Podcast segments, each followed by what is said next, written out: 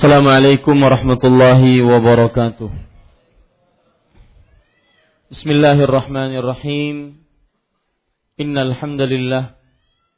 nahmaduhu wa nasta'inuhu wa nastaghfiruh wa na'udzu billahi min shururi anfusina wa sayyiati a'malina. Man yahdihillahu fala mudilla lah wa man yudlil fala hadiya. وأشهد أن لا إله إلا الله وحده لا شريك له وأشهد أن محمدا عبده ورسوله. يا أيها الذين آمنوا اتقوا الله حق تقاته ولا تموتن إلا وأنتم مسلمون.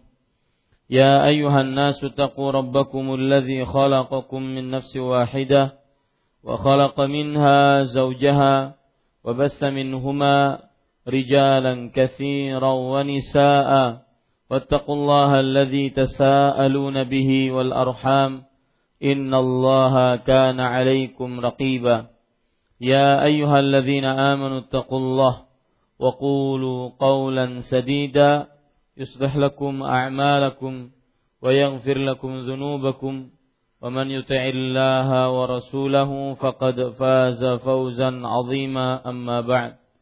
فإن أصدق الحديث كتاب الله وأحسن الهدي هدي محمد صلى الله عليه وعلى آله وسلم وشر الأمور محدثاتها وكل محدثة بدعة وكل بدعة ضلالة وكل ضلالة في النار Alhamdulillah kita bersyukur kepada Allah Subhanahu wa taala pada hari ini Rabu malam Kamis 25 Al-Muharram 1438 Hijriah kita duduk bersama mengkaji kembali kitab Tauhid yang ditulis oleh Fadilatul Syekh Al-Allamah Al-Mujaddid Muhammad At-Tamimi rahimahullahu taala.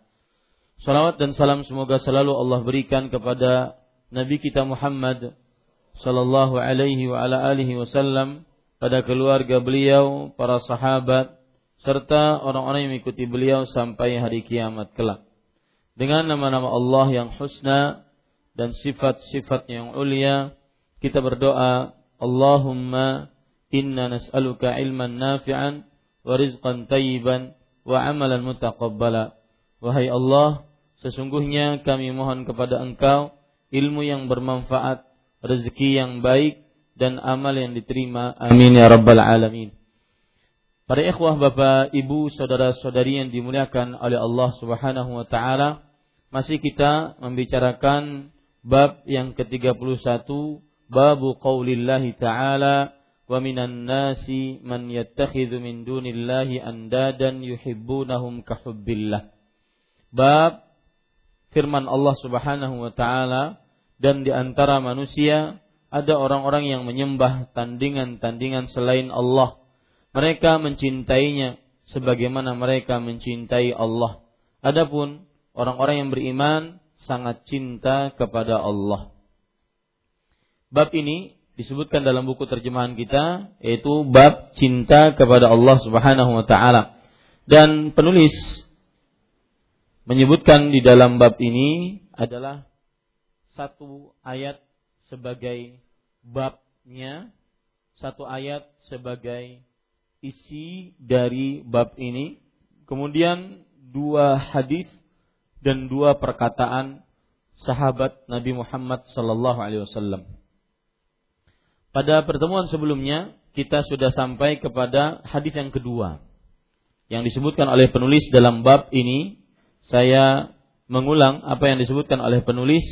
Walahuma anhu qala qala Rasulullah sallallahu alaihi wasallam thalathun man kunna fihi wajada bihinna wajada halawatal iman an yakuna Allahu wa rasuluhu ahabba ilaihi mimma siwahuma wa an yuhibbal mar'u la yuhibbuhu illa lillah wa an yakraha fil kufri an ya'uda fil kufri ba'da an anqadhahu Allah minhu kama yakrahu an yuqdhafa finnar. Penulis mengatakan Al-Bukhari dan Muslim yaitu Imam Al-Bukhari dan Muslim juga meriwayatkan dari Anas bin Malik radhiyallahu anhu. Kenapa pakai juga? Karena hadis yang sebelumnya berasal dari Anas bin Malik radhiyallahu anhu. Makanya beliau mengatakan Al-Bukhari dan Muslim juga meriwayatkan dari Anas bin Malik radhiyallahu anhu. Beliau berkata, Rasulullah sallallahu alaihi wasallam bersabda, ada tiga perkara yang siapa terdapat dalam dirinya ketiga perkara tersebut, dia pasti merasakan manisnya iman, yaitu Allah dan Rasulnya lebih dicintainya daripada yang lain. Mencintai seseorang tiada lain hanya karena Allah dan tidak mau kembali kepada kekafiran setelah diselamatkan oleh Allah darinya sebagaimana dia tidak mau dicampakkan ke dalam api neraka.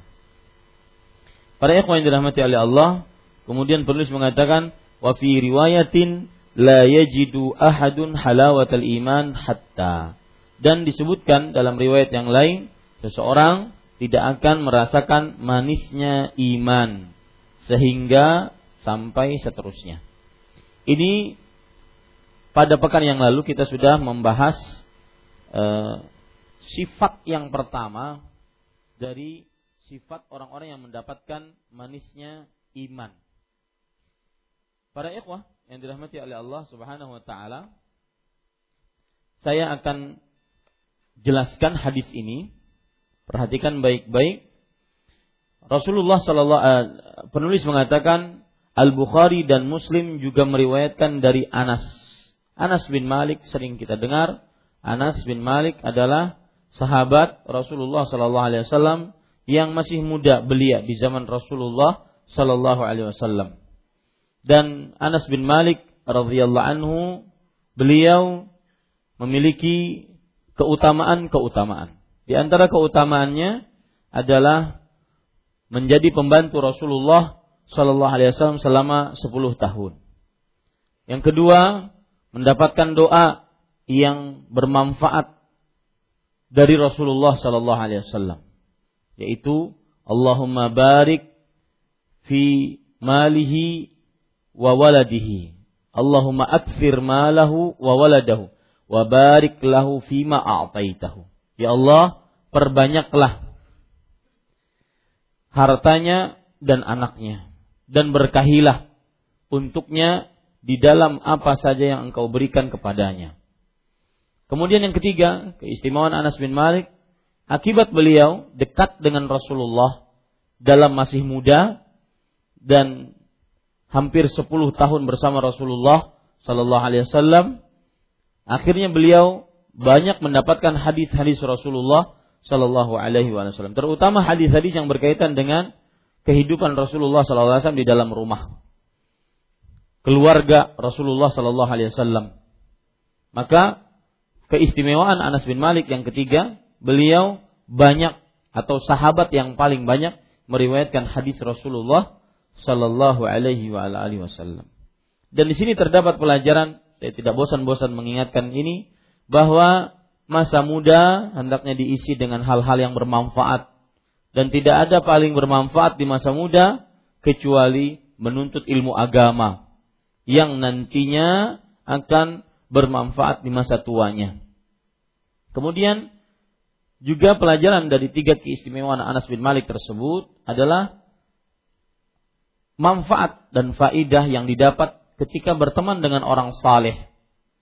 Manfaat dan faidah yang didapat ketika berteman dengan orang saleh, yaitu senantiasa melihat hal-hal yang baik dari orang saleh tersebut.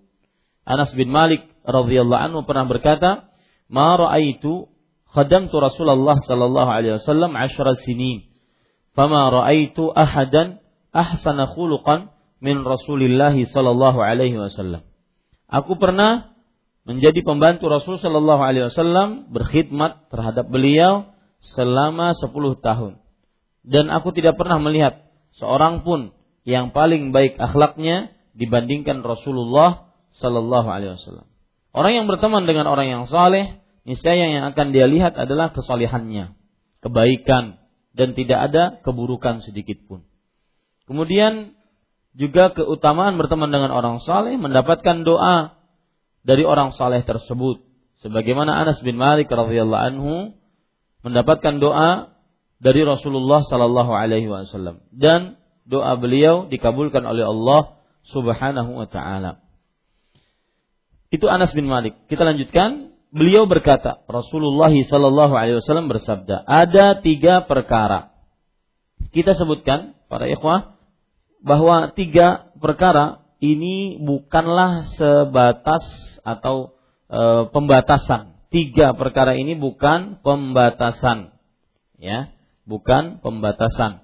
Akan tetapi dia adalah penyebutan angka agar mudah me menghafalnya.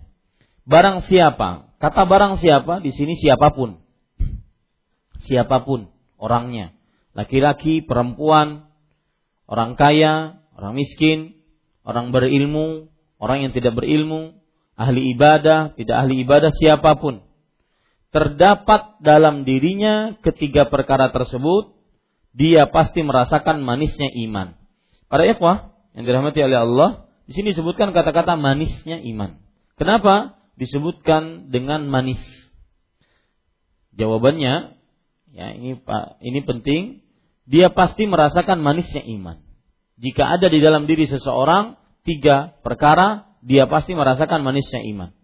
Kenapa disebutkan dengan kata manis? Maka dijawab oleh para ulama, di antaranya Ibnu Abi Hamzah, seorang ulama, mengatakan innama ubbira bil halawah li'anna Allah syabbaha al-iman bis syajarah. Fi qawlihi daraballahu mathalan kalimatan tayyibatan ka syajaratin tayyibah. Sesungguhnya Rasulullah sallallahu alaihi wasallam menggambarkan dengan rasa manis. Menggambarkan dengan rasa manis. Di sini disebutkan dia pasti merasakan manisnya iman. Menggambarkan dengan rasa manis. Kenapa?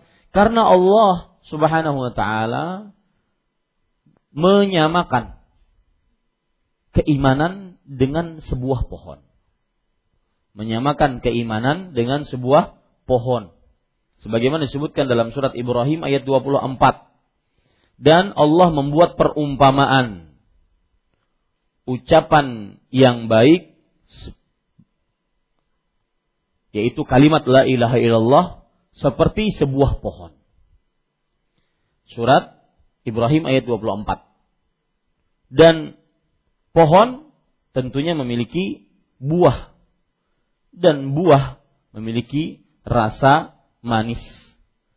Oleh karena itu, ya, pohon keimanan harus ada buahnya. Dan buahnya harus manis. Tetapi kadang seorang yang beriman dia tidak mendapati buahnya dari keimanannya. Dia juga tidak mendapati manisnya dari keimanannya. Ini berarti hanya sebatas iman yang tidak ada pohonnya, tidak berbuah lagi. Maka ini makna dia pasti merasakan manisnya iman. Dan pertemuan sebelumnya kita sudah sebutkan bahwa yang disebut dengan manisnya iman seseorang merasakan rasa tenang, rasa lapang, rasa nyaman di dalam dirinya. Itu manisnya iman. Tapi saya tadi menjelaskan kenapa disebut di dalam hadis ini oleh Rasul Shallallahu Alaihi Wasallam digambarkan dengan manisnya iman. Kata-kata manis, karena Allah menggambarkan keimanan itu sebagai sebuah pohon, dan setiap pohon memiliki buah dan buahnya manis. Ini para ikhwan yang dirahmati oleh Allah Subhanahu wa taala. Nah, di sana tiga perkara tersebut apabila ada di dalam diri seseorang dia akan mendapatkan manisnya iman.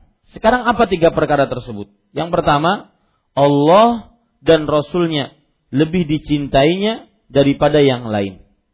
Allah dan Rasulnya lebih dicintainya daripada yang lain. Para ikhwah yang dirahmati oleh Allah Subhanahu wa taala, eh, maksud daripada seseorang menjadikan Allah dan Rasulnya lebih dicintainya. Maksudnya adalah apabila dia beriman dan ingin mendapatkan manisnya iman, hendaknya dalam segala hal baik duniawi ataupun ukhrawi senantiasa dia dahulukan Allah dan Rasulnya dibandingkan syahwatnya, dibandingkan hawa nafsunya. Ya, ini maksudnya. Orang jika mendahulukan Allah, hak-hak Allah dibandingkan hak dirinya, mendahulukan hak-hak Rasulullah dibandingkan hak dirinya, ini dia akan mendapatkan manisnya iman. Rasa nyaman, tenang, lapang dada. Tidak ada beban. Jika dia mendahulukan hak Allah dan Rasulnya. Saya beri contoh misalkan, seseorang syahwatnya ingin bermaksiat. Syahwatnya ingin bermaksiat. Entah bermaksiat dengan mata, bermaksiat dengan telinga, bermaksiat dengan lisan, atau tangan, kaki, atau kemaluan. Tetapi dia mendapati Allah Subhanahu wa taala melarang dia untuk menggunakan anggota-anggota tubuhnya untuk bermaksiat. Maka dia tahan anggota tubuh tersebut untuk tidak bermaksiat. Karena dia lebih mencintai Allah dan Rasulnya. Dan lebih mendahulukan Allah dan Rasulnya dibandingkan hawa nafsunya. Itulah yang dimaksud dengan lebih mencintai Allah dan Rasulnya daripada yang lain. Yang lain di sini maksudnya adalah apa pun dan siapa pun. Dia lebih dahulukan Allah dan Rasulnya. Allah memerintahkan seseorang untuk menundukkan pandangan. Syahwatnya mengajaknya untuk menjelalatkan pandangan. Untuk melapangkan pandangan, melihat hal-hal yang diharamkan. Maka ketika dia berusaha lebih mendahulukan perintah Allah dibandingkan menuruti hawa nafsunya, di situ terdapat manisnya iman, rasa lapang, rasa tenang, rasa nyaman. Allah Subhanahu wa taala memerintahkan untuk bertauhid, tidak melakukan kesyirikan walau dalam keadaan bagaimanapun. Entah itu dalam keadaan lapang, nyaman atau dalam keadaan sempit, penuh dengan musibah dan ujian. Ketika dia dihadapkan dalam sebuah musibah dan ujian, anaknya sakit, dirinya sakit, istrinya sakit misalkan.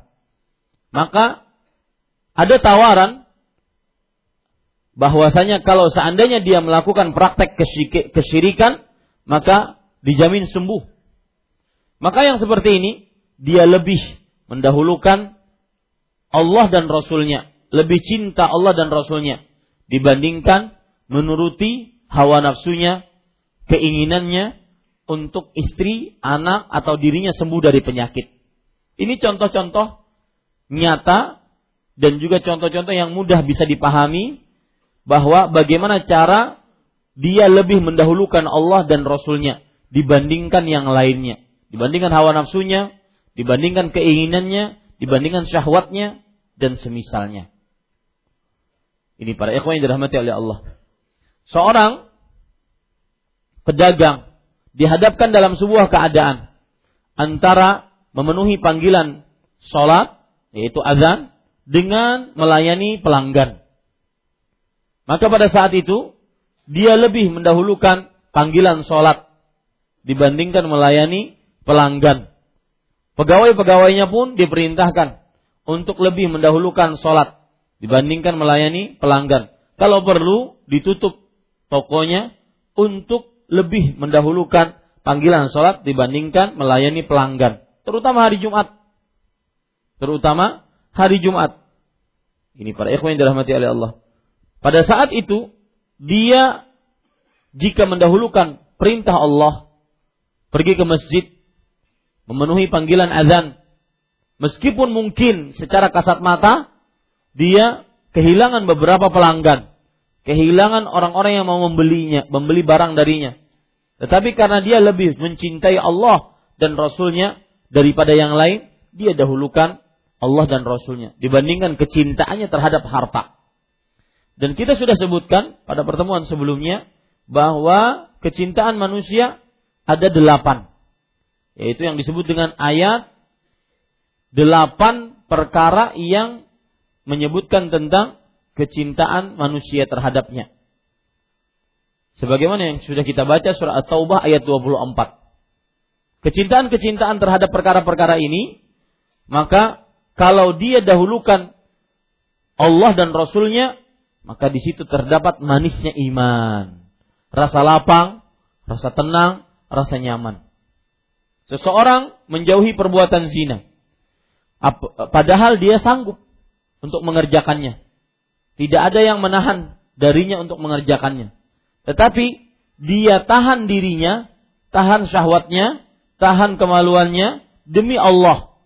Ini namanya lebih mendahulukan Allah dan Rasulnya dibandingkan syahwatnya. Di situ nanti terdapat manisnya iman. Rasa lapang, rasa tenang, rasa nyaman.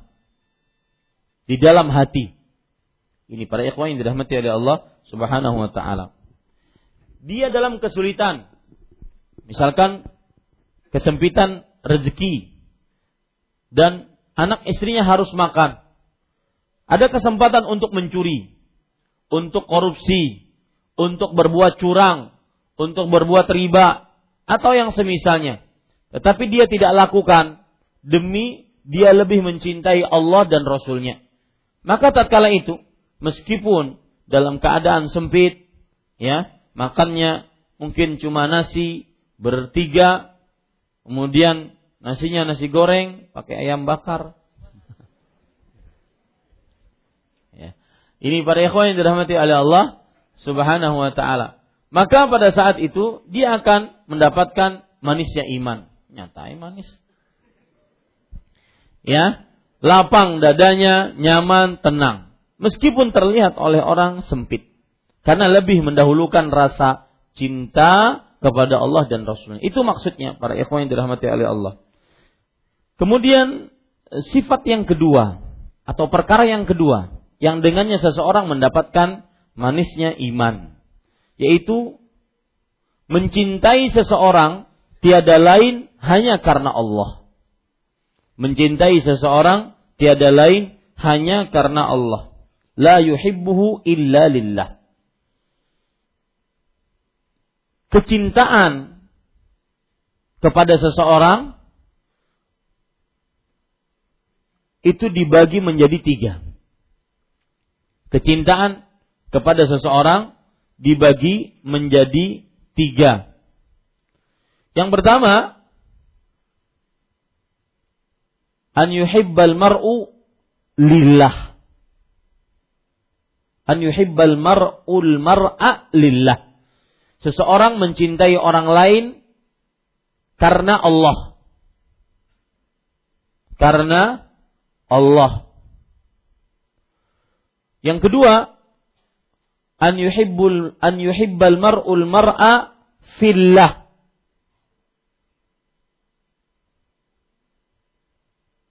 Seseorang mencintai orang lain karena ketaatan ibadahnya kepada Allah.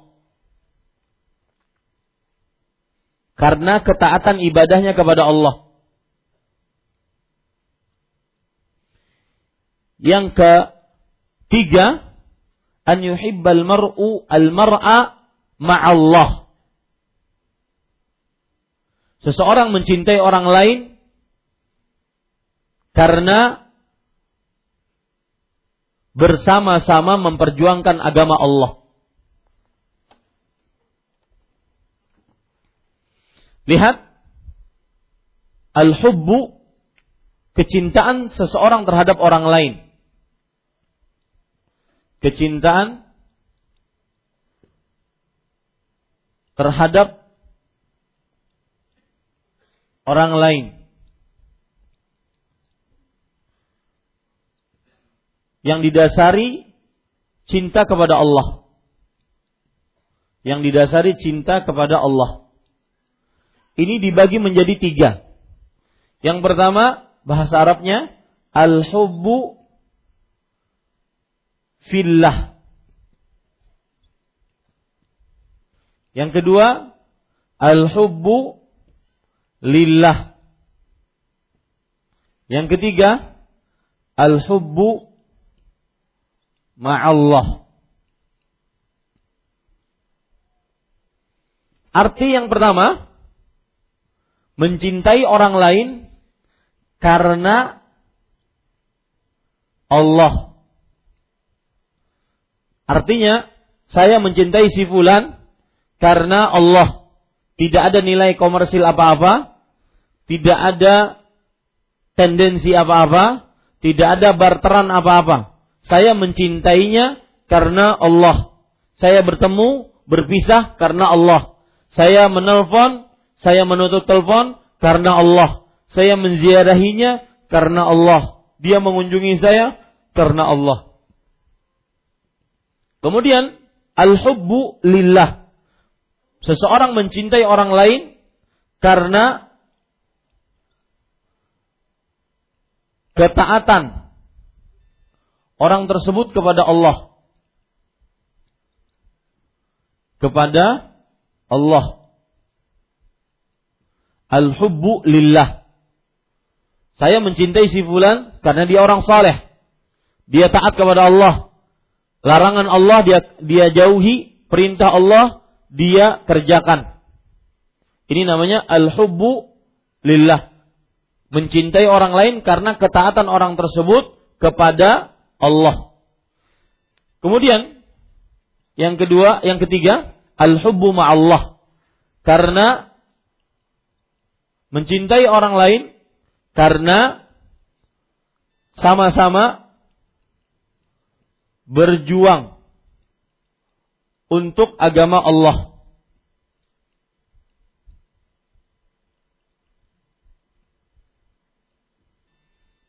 Ya, sama-sama berjuang untuk agama Allah Subhanahu wa taala. Nah, para ikhwah, coba kita perhatikan hadis yang kita baca. Perkara yang kedua, mencintai seseorang tiada lain hanya karena Allah. Illa lillah dalam bahasa Arabnya. Illa lillah. Artinya seseorang dicintai hanya karena Allah Subhanahu wa taala. Kenapa?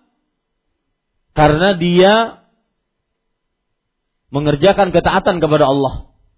Saya mencintainya karena dia mengerjakan ketaatan kepada Allah Subhanahu wa taala.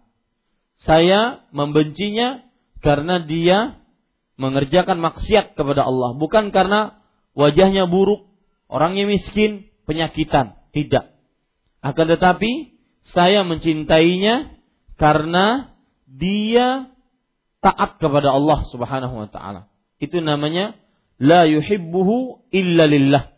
Tidak mencintai seseorang kecuali karena Allah. Karena Allah Subhanahu wa taala. Kemudian para ikhwah yang dirahmati oleh Allah Subhanahu wa taala di sini Bapak Ibu saudara-saudari yang dimuliakan oleh Allah Imam Muhammad bin Saleh Al Utsaimin rahimahullahu taala menyebutkan maksud la yuhibbuhu illa lillah. Kata-kata lillah di situ ada lam. Lillah. Kalau kita orang Banjar biasanya kalau bersumpah lillahi taala. Ya, padahal itu salah sumpahnya. Lillahi taala itu menunjukkan kepada keikhlasan hanya untuk Allah Subhanahu wa taala. Makanya kata-kata dia tidak mencintai kecuali karena Allah. Lam di situ adalah karena sebab Allah. Kenapa dia mencintai si fulan? Karena fulan ini taat kepada Allah. Sebabnya saya mencintai ini karena Allah. Ya, sebabnya saya mencintai ini karena Allah Subhanahu wa taala. Beda dengan yang pertama, al-hubbu fillah. Ya. Makanya kalau ada hadis Rasul Shallallahu Alaihi Wasallam, jika kamu mencintai seseorang, maka karena Allah, maka ucapkanlah kepadanya, uhibbuka fillah, pakai fi. Ini yang saya bicarakan dari tadi huruf-huruf ini. Ini fa ini. Fa lam ini. Ya. Saya mencintai engkau karena Allah. Tidak ada tendensi sama sekali saya mencintai seseorang kecuali karena Allah. Sedangkan kalau lillah, saya mencintainya karena dia taat kepada Allah. Saat dia bermaksiat, saya membencinya. Ya, saat dia bermaksiat saya membencinya. Ini bedanya antara al-hubbu fillah wal hubbu lillah. Paham ya? Para ikhwan yang dirahmati oleh Allah Subhanahu wa taala.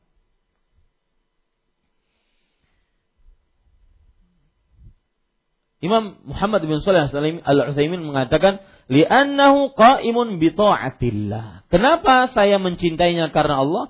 Karena dia mengerjakan ketaatan kepada Allah. Subhanahu wa taala. Para ikhwah yang dirahmati oleh Allah Subhanahu wa taala,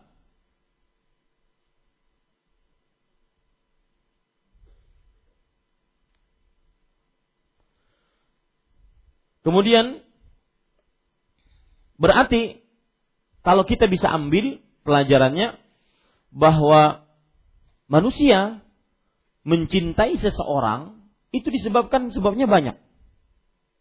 Saya mencintai seseorang karena dia bapak saya. Berarti kecintaannya adalah karena orang tua.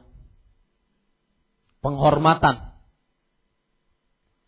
saya uh, si fulan mencintai seseorang karena dunianya.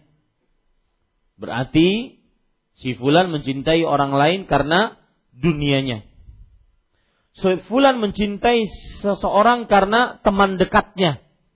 Berarti si fulan mencintai karena pertemanannya. Seorang lelaki, suami mencintai istrinya karena bisa mendapatkan nikmat lezat dari istrinya. Berarti si suami mencintai istrinya karena kelezatan itu. Dan seterusnya seperti itu. Sebab-sebab orang seseorang mencintai orang lain itu banyak. Nah, yang dimaksud dalam perkara ini adalah ketika seseorang mencintai orang lain karena Allah. Bukan karena kekerabatan, bukan karena dunia, bukan karena istri, bukan karena pernikahan, bukan karena pertemanan, atau yang semisalnya, atau satu sekolah, reuni, SD, bukan. Ya, tetapi karena Allah. Saya mencintai fulan karena fulan taat kepada Allah. Kapan dia tidak taat, saya tidak cinta. Itu yang dimaksud mencintai karena Allah. Jadi dari tadi saya ingin menjelaskan, memahamkan kepada Bapak Ibu agar benar-benar paham apa maksud perkara yang kedua. Mencintai seseorang tiada lain hanya karena Allah.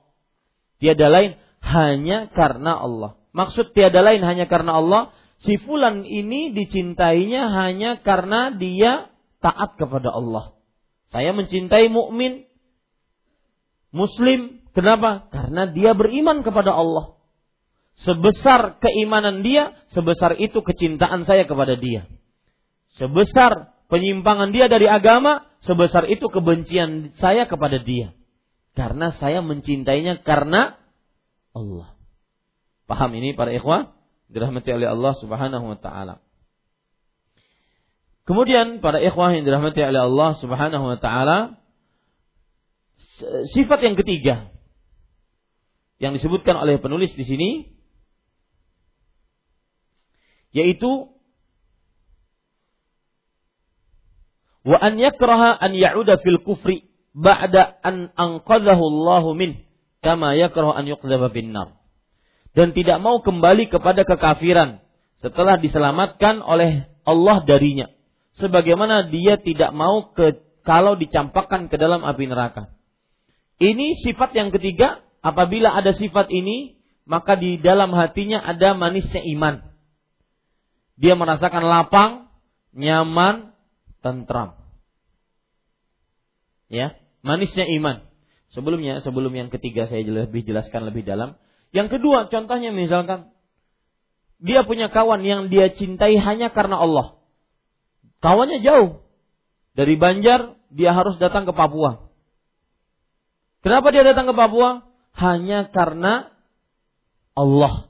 Karena fulan ini taat kepada Allah, dia cintai. Paham maksudnya? Itu akan merasakan manisnya iman.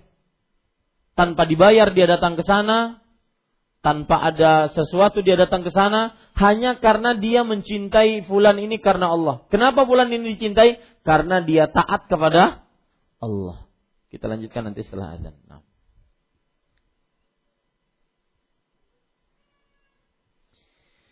Ya, para ikhwan yang dirahmati oleh Allah Subhanahu wa taala, tadi kita sudah menjelaskan tentang al-hubbu fillah wal hubbu lillah. Dan di sini terdapat kesalahan. Saya salah. Di sini ada tadi al-hubbu fillah mencintai seseorang karena Allah. Mencintai seseorang karena Allah. Kemudian di sini adalah al-hubbu lillah mencintai seseorang karena dia taat kepada Allah. Di sini al-hubbu ma'allah. Nah, di sini yang salah tadi. Al-hubbu ma'allah berarti mencintai seseorang bersamaan dengan kecintaan dia kepada Allah. Apa hukumnya ini?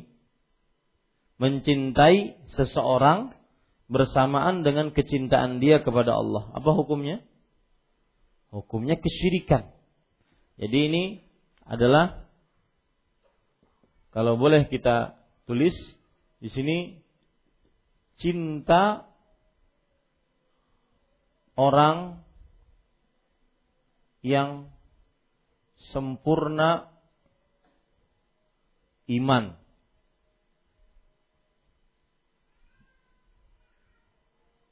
yang wajib. Sedangkan ini cinta orang yang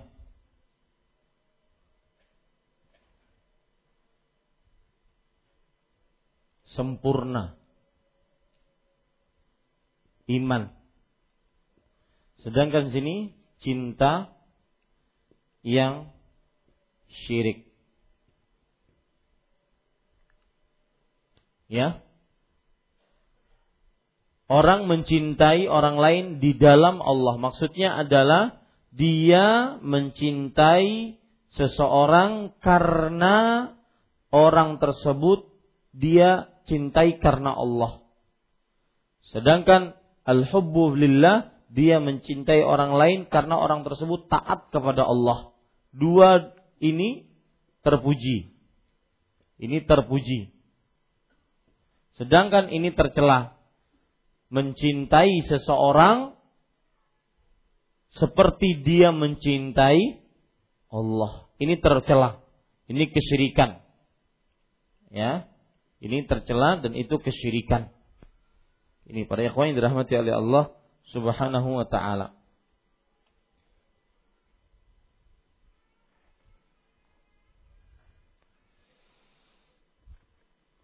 Baik. Kita lanjutkan sekarang poin yang ketiga.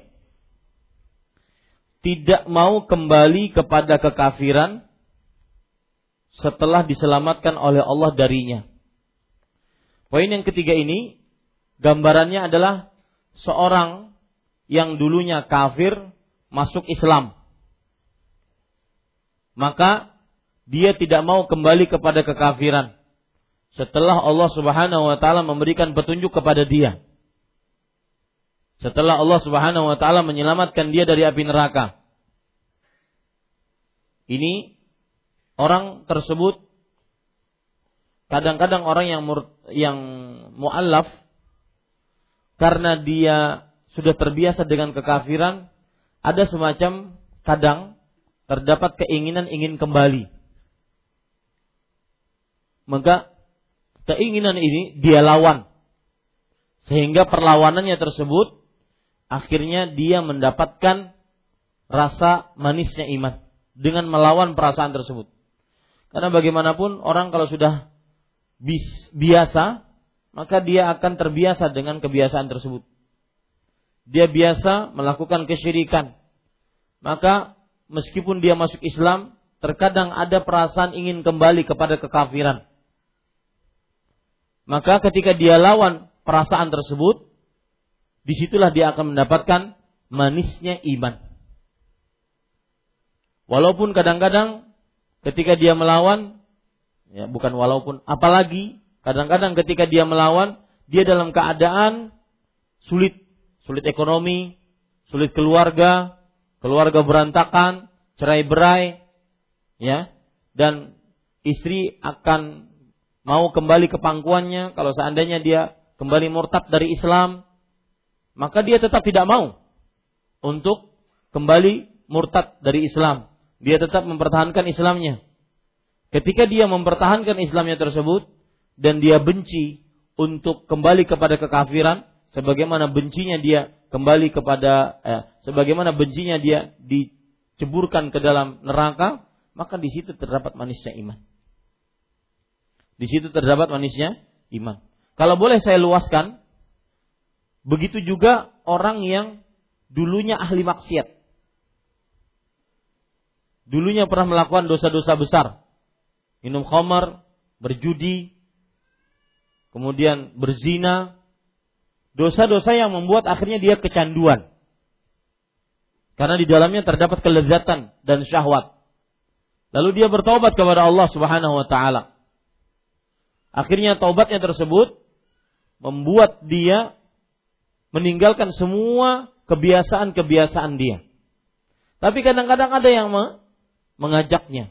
Ada perasaan ingin ah sekali ah merasakan pulang. Ah sekali ah sekali saja nanti bertobat dan semisalnya. Tetapi dia tahan perasaan itu. Maka ketika dia menahan perasaan tersebut dan membenci untuk masuk ke dalam perbuatan dosa tersebut, maka di situlah dia akan mendapatkan manisnya iman. Dia akan mendapatkan lapang dada, nyaman, tentram ini para ikhwan yang dirahmati oleh Allah Subhanahu wa taala. Dan ini dalam maksiat-maksiat begitu juga. Contoh misalkan mohon maaf yang masih merokok. Maka dia ingin berhenti dari rokok. Kemudian setelah itu ada semacam ajakan mencium bau ya, ada semacam keinginan kembali, tapi terus dia tahan dia tidak mau terjerumus ke dalam kemaksiatan kembali. Meskipun dia merasakan agak tersiksa dengan menahan tersebut. Tetapi dengan menahan tersebut dia ben, dia membenci maksiatnya. Sebagaimana dia benci untuk dimasukkan ke dalam neraka. Maka pada saat itu terdapat manisnya iman. Ya, manisnya iman. Seorang yang berhenti dari mucikari, tenaga kerja seks komersial misalkan, maka mungkin dia akan diuji oleh Allah dengan kesempitan rezeki, dengan penyakit, dengan dengan dengan ujian yang begitu banyak. Akan tetapi dia bertobat kepada Allah Subhanahu wa taala. Tatkala ada ajakan kembali dalam keadaan dia kesulitan, dalam keadaan dia kesempitan, ada ajakan kembali dan ajakannya benar-benar luar biasa besar maka pada saat itu dia tetap bertahan. Dia tetap bertahan dalam kesulitannya. Demi dia membenci apa yang dia sudah keluar darinya. Di situlah manisnya iman. Di situ manisnya iman. Ini para ikhwan yang dirahmati oleh Allah Subhanahu wa taala. Kemudian disebutkan dalam riwayat lain, maksudnya penulis ketika menyebutkan riwayat ini ada semacam tambahan. Ya, semacam apa? Tambahan riwayat tidak seorang pun tidak mendapatkan manisnya iman sehingga kata-kata sehingga di sini para ikhwan yang dirahmati oleh Allah Subhanahu wa taala apa maksudnya riwayat yang pertama dengan riwayat yang kedua para ikhwah yang dirahmati oleh Allah Subhanahu wa taala riwayat yang pertama menyebutkan tentang bahwa Barang siapa terdapat dalam dirinya ketiga perkara tersebut, ia pasti merasakan manisnya iman. Sedangkan riwayat kedua, seseorang tidak akan merasakan manisnya iman sehingga. Jadi riwayat yang pertama di sini adalah sebatas uh, dia akan mendapatkannya. Tetapi riwayat yang kedua, dia akan mendapatkan kalau dia mengerjakannya. Jadi riwayat yang kedua ini penegasan untuk riwayat yang pertama tiga perkara tersebut ya akan didapat ke apa? akan mendatangkan manisnya iman. Kalau seandainya ada benar-benar di dalam dirinya, tidak akan pernah didapatkan kecuali di dalam dirinya ada tiga perkara tersebut. Yang jelas riwayat yang kedua yang berbunyi seorang tidak akan merasakan manisnya iman sehingga itu adalah penekanan. Penekanan. Sengaja penulis bawakan dalam hadis ini atau dalam bab ini sebagai bentuk penekanan dari uh, apa yang sudah disebutkan tadi. Para ikhwah yang dirahmati oleh Allah Subhanahu wa taala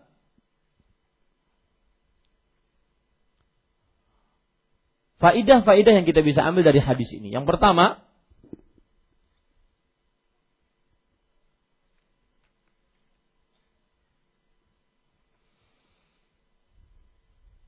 Yang pertama adalah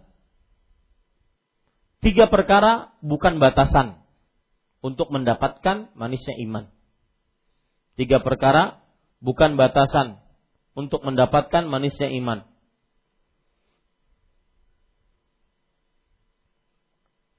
Yang kedua, digambarkan dengan manis karena iman bagaikan pohon. Dan pohon mempunyai buah dan buah rasanya manis. Digambarkan dengan manis karena iman bagaikan pohon sebagaimana yang disebutkan oleh Allah Subhanahu wa taala dalam surat Ibrahim ayat 34 ayat 24 ya syarat Ibrahim ayat 24 dan pohon mempunyai buah dan buah rasanya manis.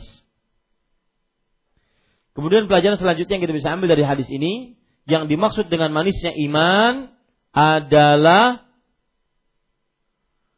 perasaan hati tenang, lapang, nyaman. Tenang, lapang, nyaman. Itu yang dimaksud dengan manisnya iman.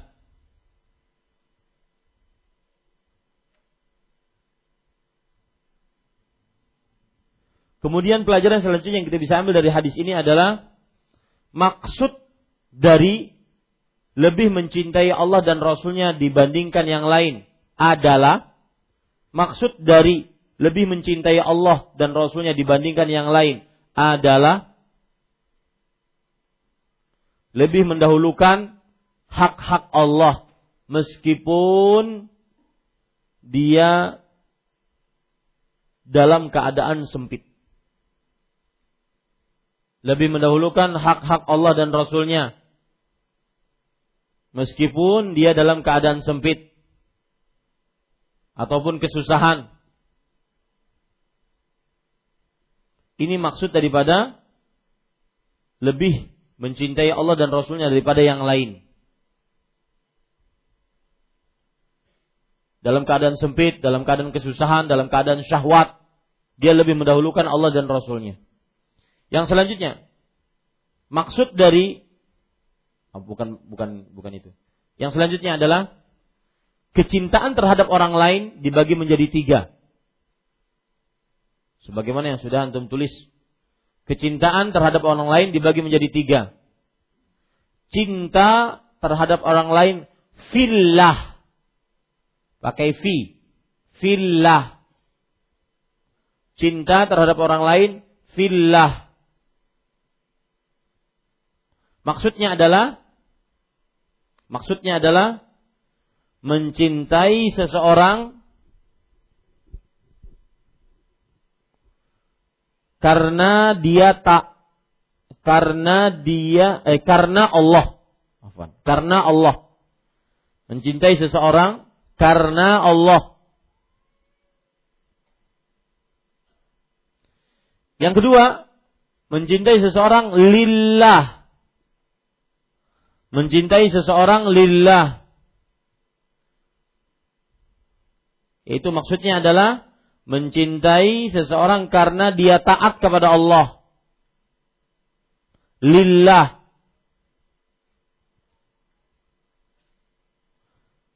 Kemudian yang ketiga, mencintai seseorang karena ma'allah. Karena ma'allah. Artinya mencintai seseorang bersamaan dengan mencintai Allah dan ini kesyirikan. Mencintai seseorang bersamaan dengan kecintaan kepada Allah dan ini kesyirikan.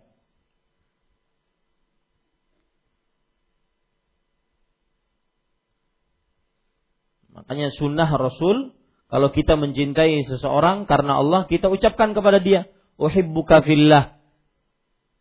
Aku mencintai engkau karena Allah. Maksudnya apa? Karena hanya Allah. Sebab saya mencintaimu hanya karena Allah. Bukan komersil, tendensi uang, tendensi harta, tendensi pertemanan, tendensi kekerabatan, orang tua, anak, enggak. Cinta karena Allah.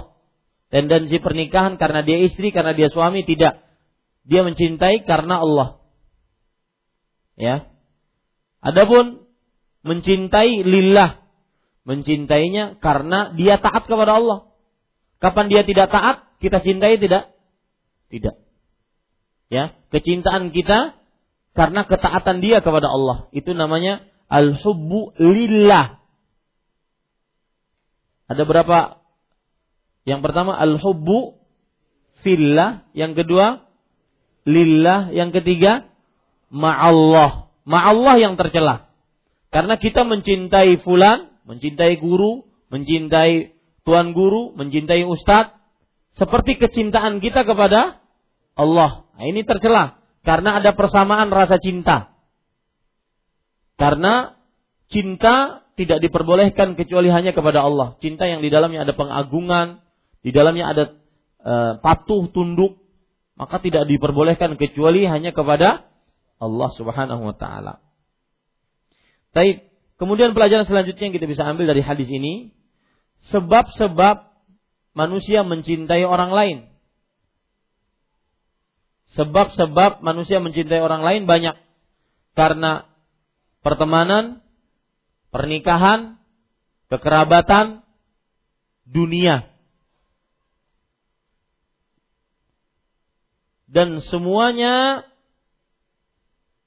tidak akan bermanfaat.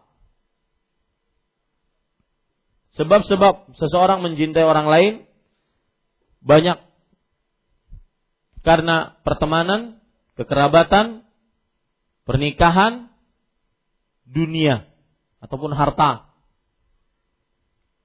Ada pepatah Arab mengatakan, eh,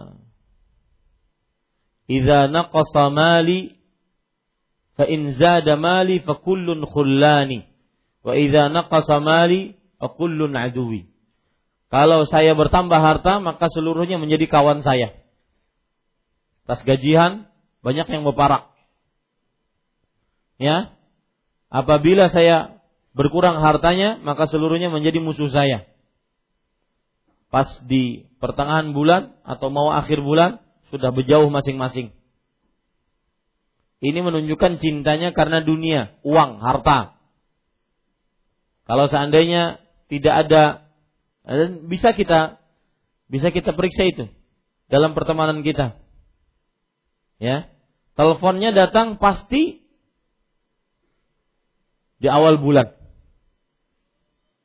Kalau sudah pertengahan bulan, gak pernah nelfon, gak pernah nanya kabar, gak pernah nanya bagaimana keadaannya, bagaimana ibadahnya, Bagaimana menuntut ilmunya? Gak ada. Ya, kalau ada keperluan baru nelfon. Maka ini adalah kecintaan bukan karena Allah dan itu itu tidak akan mendatangkan manfaat. Sebagaimana sabda uh, firman Allah Subhanahu wa taala, "Al-akhilla yauma idzin ba'dhum li ba'dhin aduwwun illal muttaqin." Artinya kawan kawan pada hari kiamat nanti sebagian mereka menjadi musuh kepada sebagian yang lain, kecuali orang bertakwa. Surah Az-Zukhruf ayat 67. Semua pertemanan dan kecintaan yang bukan karena Allah dan bukan di dalam Allah, maka semuanya tercela. Pasti menjadi musuh nanti di hari kiamat. Ya. Ini para ikhwan yang dirahmati oleh Allah Subhanahu wa taala. Kemudian pelajaran selanjutnya yang kita bisa ambil dari hadis ini adalah mempertahankan iman sehingga tidak menjadi kafir kembali akan mendatangkan manisnya iman. Mempertahankan iman sehingga tidak menjadi kafir kembali akan mendatangkan manisnya iman. Siapa yang bisa mengambil kan contoh orang-orang yang mempertahankan keimanannya padahal dia dalam keadaan sempit benar-benar sempit contoh nyata, praktek-praktek baik kisah-kisah umat terdahulu ataupun kisah-kisah sahabat-sahabat yang terdahulu dari sahabat-sahabat Rasulullah. Siapa? Yang mempertahankan keimanannya meskipun disiksa. Bilal. Di situ manisnya iman. Ketika beliau mengatakan ahad, ahad. Ya. Kata Umayyah ibn Khalaf, tuannya dari Bilal sebelum dimerdekakan oleh Abu Bakar As-Siddiq, Ya. Atarji'u Muhammad? Katakan kamu harus katakan kamu keluar dari ajaran Nabi Muhammad wasallam. Maka dia mengatakan ahad ahad. Itu lezatnya manisnya iman. Manisnya iman meskipun taruhannya nyawa. Contoh yang lain siapa lagi? Khabbab ibn al-Arab. Khabbab bin al-Arab ini sahabat yang disiksa di awal-awal Islam didengungkan di kota Mekah. Ketika disiksa tersebut, maka Khabbab bin Arad beliau merasakan manisnya iman. Begitu juga ada seorang sahabat Nabi Muhammad wasallam yang waktu itu dia ditawan. Kemudian ingin disiksa. Kemudian ditawarkan oleh orang-orang kafir Quraisy, bagaimana kalau seandainya engkau kami lepas tapi gantiannya Muhammad di sini. Maka dia mengatakan, "Wallahi demi Allah, kalau seandainya Nabi Muhammad SAW sekarang di rumahnya tertimpa duri, aku tidak ingin itu terjadi. Bagaimana dia bisa menjadikan menggantikanku di tempatku ini? Kalau di rumahnya saja kena duri, aku tidak ingin itu terjadi. Ini manisnya iman. Meskipun seseorang dipaksa untuk keluar dari kepada ke, e, keislaman. Contoh yang lain cerita-cerita umat terdahulu disebutkan oleh e, Allah Subhanahu wa taala dalam Al-Qur'an. Yaitu cerita Asia dan Masyitah. Masyitah ibnatu ibnati Fir'aun. Masyitah artinya tukang sisir. Perempuan tugasnya tukang sisir. Masyitah itu bukan nama, Masyitah itu ismul fa'il. Kata kerja orang yang melakukan sesuatu. Ya, masyitah, tukang sisir, tukang sapu, tukang ini, tukang ini. Masyitah itu tukang sisir, bukan nama. Ya. Lalu bolehkah anak kita dinamakan masyitah? Boleh saja.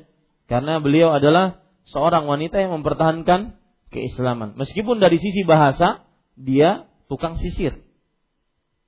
Ya, jadi bukan nama itu. Masyitah itu bukan bukan nama. Para ikhwan yang dirahmati oleh Allah, Allah Subhanahu wa taala berfirman di dalam surat At-Tahrim tentang bagaimana Asia istrinya Firaun dan Masyitah tukang sisir anak perempuannya Firaun benar-benar membenci untuk kembali kepada kekafiran meskipun taruhannya nyawa. Membenci untuk kembali kepada kekafiran meskipun taruhannya nyawa. Ya, mereka sangat benci kepada uh, siapa? Kepada Firaun yang mengaku menjadi nabi. Eh, mengaku menjadi Tuhan. Nah, para ikhwan yang dirahmati oleh Allah Subhanahu wa taala, kalau kita perhatikan cerita yang disebutkan oleh Imam Nukathir rahimahullah tentang masyitah, maka mudah-mudahan ini akan meneguhkan keimanan kita. Kadang seseorang tidak tahu ujian yang akan dihadapi di dunia ini. Mungkin seseorang yang kerjaannya rumah, masjid, rumah, masjid, kantor, rumah, masjid, kantor, mungkin dia tidak terlalu banyak godaan. Tetapi ketika suatu saat dia diuji oleh Allah, dia harus meninggalkan agamanya demi dapat dunia. Kita semua tidak tahu ujian tersebut datang dari Allah Subhanahu wa taala. Maka mudah-mudahan dengan cerita ini akan meneguhkan kita untuk senantiasa taat kepada Allah Subhanahu wa taala. Para ikhwah yang dirahmati oleh Allah Subhanahu wa taala, cerita disebutkan oleh Imam Ibnu Jarir At-Tabari tentang keteguhan Asia, istrinya Firaun. Al-Qasim bin Abi Bazzah rahimahullah bercerita, "Kanat imra'atu Fir'aun tas'alu man ghalab." Artinya uh, istrinya Fir'aun bertanya, "Siapa yang menang?" Pertempuran antara tukang sihir Fir'aun dengan Nabi Musa dan Nabi Harun. Siapa yang menang? Fayuqal ghalaba Musa wa Harun. Maka dikatakan yang menang adalah Nabi Musa dan Nabi Harun. Maka kemudian istrinya Fir'aun mengatakan, Fataqul amantu bi Rabbi Musa wa Harun. Aku telah beriman, kata istrinya Fir'aun, aku telah beriman dengan Rabbnya Nabi Musa dan Nabi Harun. Dan ini fungsinya mukjizat. Fungsinya mukjizat itu menantang musuh-musuh agar kekuatan musuh terlihat lemah sehingga orang-orang masuk Islam. Di antaranya yang terjadi kepada Asia.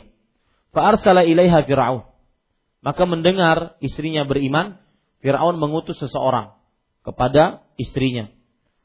Faqalat unzuru a'wama sakhratin tajidunaha. Fa in madat ala qawliha fa'alquha 'alaiha. Wa in raja'at an qawliha fahiya imra'atuh. Artinya kata Asia. Jadi yang nyuruh itu Asia. Aku tetap beriman kepada Allah.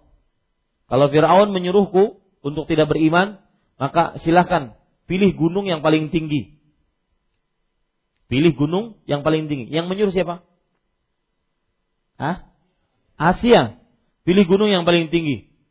Kalau seandainya nanti sudah sampai di puncak gunung, istrinya Fir'aun bercerita tentang dirinya sendiri. Istrinya Fir'aun tersebut, dia masih dalam keimanannya, maka lemparkan dia dari atas ke bawah. Ini siapa yang berkata? Asia sendiri menceritakan dirinya sendiri.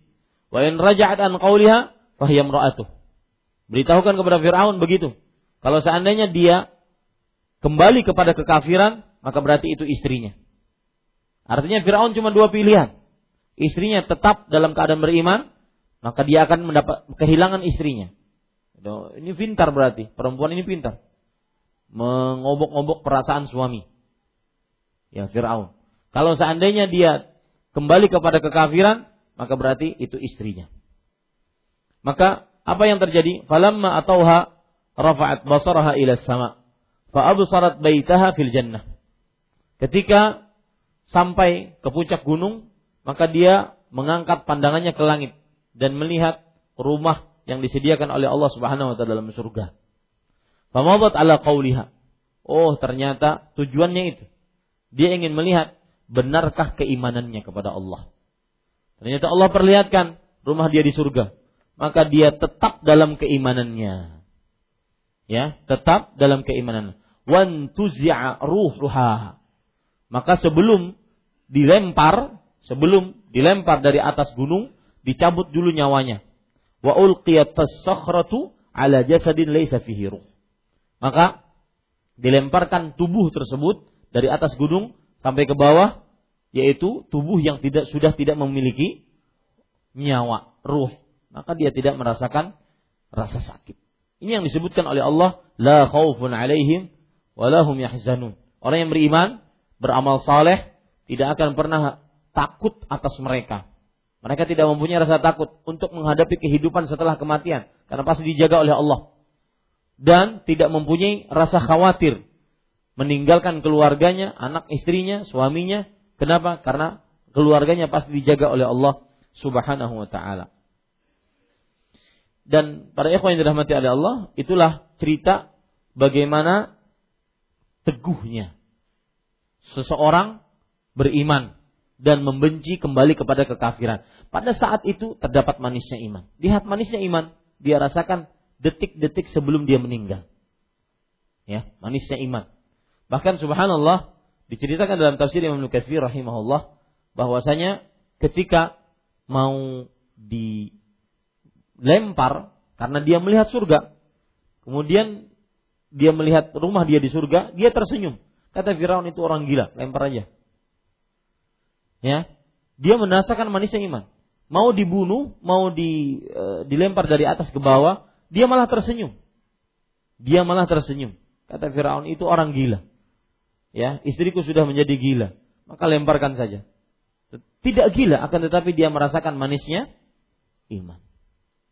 Makanya kadang-kadang manisnya iman itu saya sebutkan pada pertemuan sebelumnya manisnya iman itu penuh perjuangan. Dan di balik perjuangan itu terdapat manis iman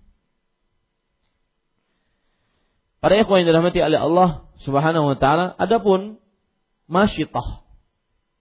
Ya, masyitah ceritanya annaha jalasat tumasyitu ibnata Fir'aun. Bahwa suatu ketika masyitah tukang sisir Fir'aun ini, tukang sisir anak perempuannya Fir'aun menyisir rambut anak perempuan Fir'aun. Fawaqa'al min yadiha. Jatuh sisir tersebut tanpa sengaja dari tangan masyitah tersebut. Faqalat ta'isa man kafara billah. Maka dengan latah dia mengatakan celaka orang yang kufur terhadap Allah. Padahal dia sedang menyisir rambut anak perempuannya yang mengaku Tuhan. Bukan hanya sekedar kufur, mengaku Tuhan. Faqalat laha benatu Fir'aun, walaka walaki rabbun ghairu abi Lalu anak perempuannya Firaun mengatakan, Wahai Masyitah, apakah engkau mempunyai Rob selain bapakku? Alat, lihat Masyitah dengan tegarnya, benci kepada kekafiran, benci kembali kepada kekafiran, sebagaimana dia benci untuk dimasukkan ke dalam neraka. Beliau mengatakan, Rabbi, wa Rabbu abika, wa Rabbu kulli syai'in Allah. Robku dan Rob bapakmu dan Rob setiap sesuatu adalah Allah. Falatomatha bintu Fir'aun wa darabatha. Ditempelengi oleh anak perempuan Fir'aun. Dipukuli anak perempuan oleh anak Fir'aun, perempuan Fir'aun. Wa akhbarat abaha. Tentu akan ngadu kepada bapaknya. Fa'arsala ilaiha Fir'aun. Maka Fir'aun pun menariknya. Mengutus sebuah utusan. Kemudian dibawa ke depannya. Faqal ta'budina rabban ghairi.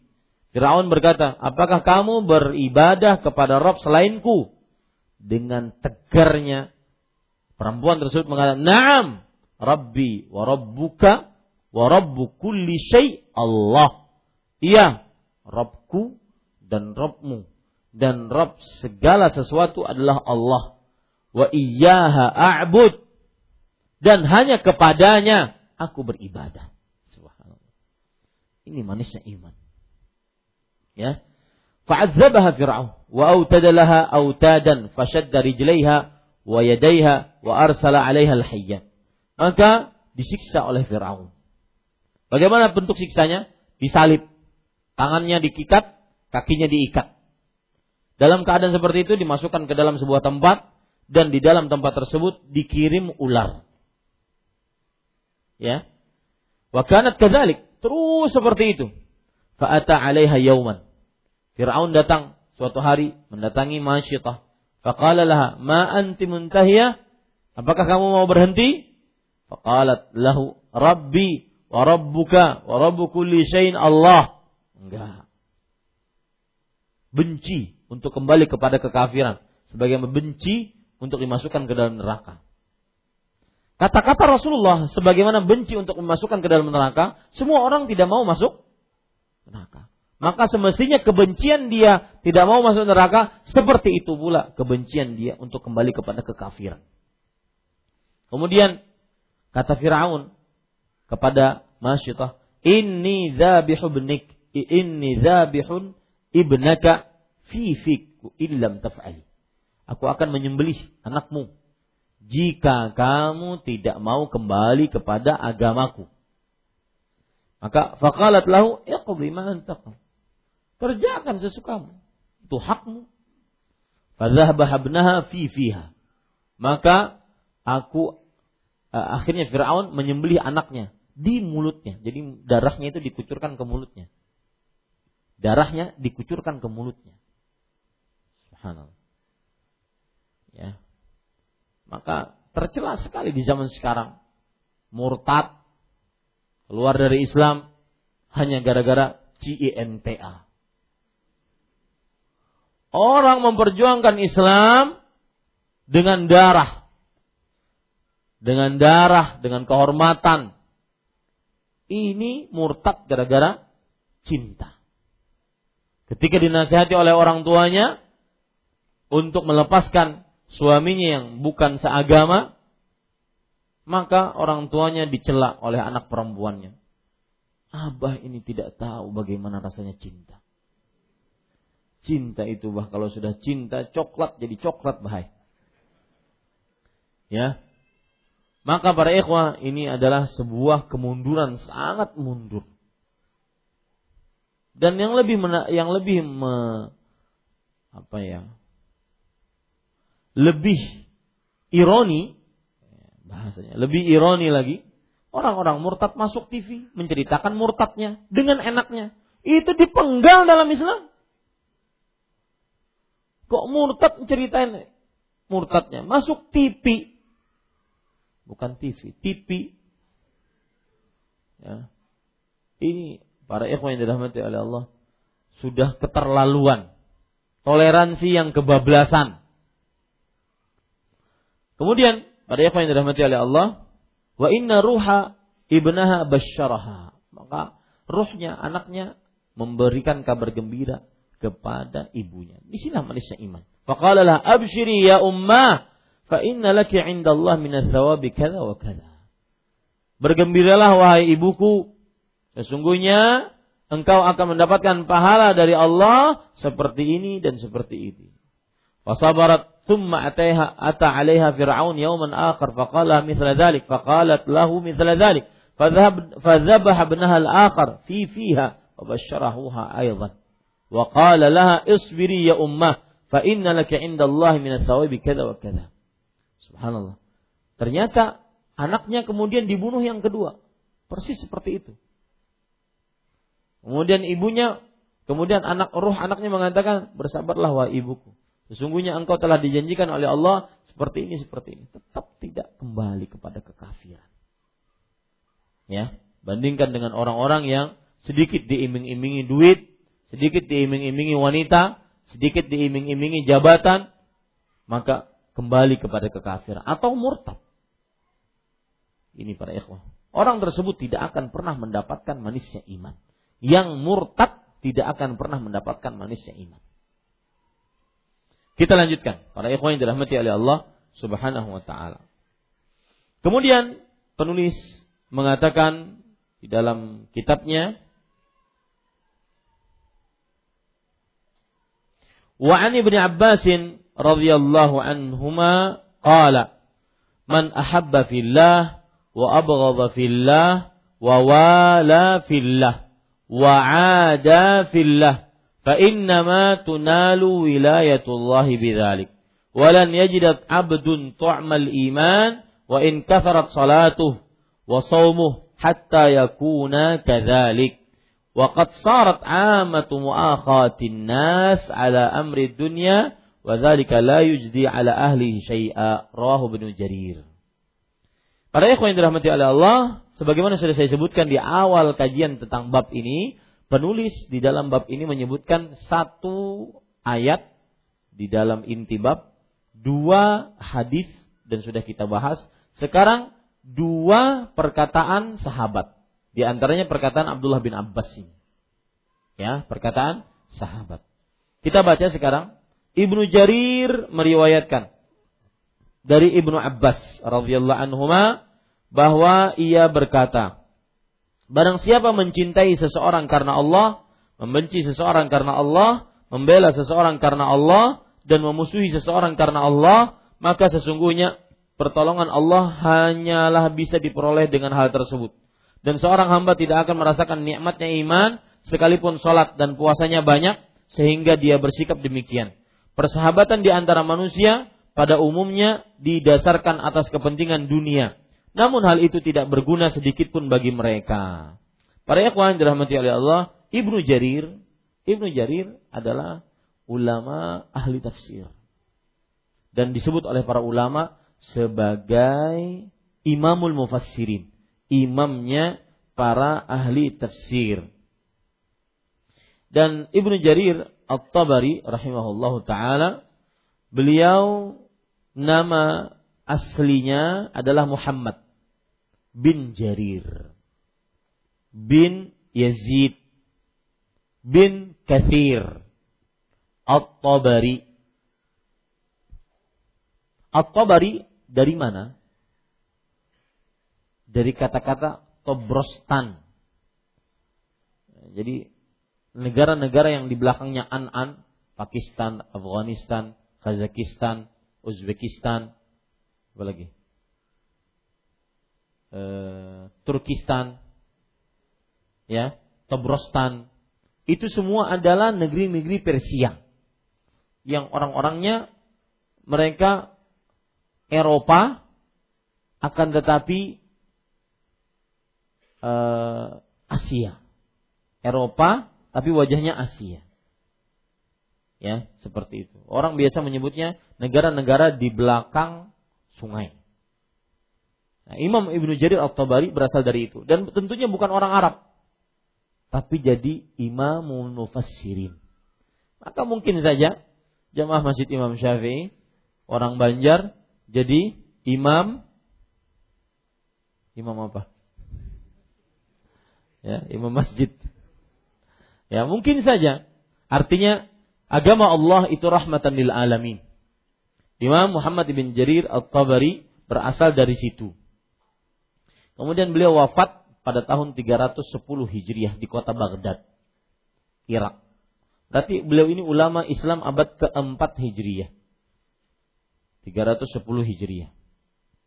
Dan beliau mempunyai kitab yang sangat terkenal yaitu kitab tafsir. Kitab tafsir beliau yang disebut dengan Jami'ul Bayan fi ta'wili ayil Quran yang di, yang lebih dikenal dengan tafsir At-Tabari. Ya, bukan At-Tabari. At-Tabari pakai ta. Tafsir At-Tabari. Nama tafsirnya Jami'ul Bayan an ta'wili ayil Quran. Ya. Dan ini eh, kitab tafsir yang sangat sangat fenomenal dan menjadi rujukan ulama-ulama tafsir. Kenapa? Karena beliau menafsiri ayat-ayat Al-Quran dengan ayat Al-Quran, kemudian dengan hadis Rasul beserta sanatnya, kemudian dengan perkataan para sahabat.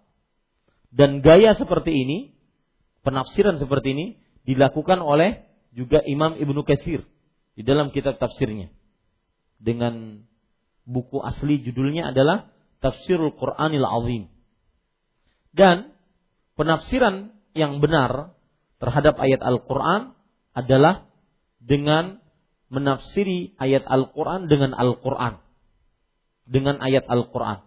Karena yang paling paham tentang paling paham tentang firman Allah adalah Allah Subhanahu wa taala. Kemudian penafsiran yang kedua yaitu menafsirkan dengan hadis Rasul sallallahu alaihi wasallam. Karena yang paling paham tentang ayat Al-Qur'an adalah Rasulullah sebagai utusan Allah. Rasul sallallahu alaihi wasallam bersabda, "Inni utitul Qur'ana wa mislahu ma'ah." Aku diberikan Al-Qur'an dan juga penjelasannya bersamaan dengannya, yaitu hadis-hadis beliau. Kemudian penafsiran yang ketiga yaitu menafsirkan Al-Quran dengan perkataan para sahabat. Karena para sahabat Nabi radhiyallahu anhum mereka belajar dari Rasulullah SAW. Mereka tahu tentang turunnya atau sebab turunnya ayat Al-Qur'an. Mereka mereka adalah orang yang paling fasih bahasa Arabnya. Mereka adalah orang yang diridhoi oleh Allah agamanya.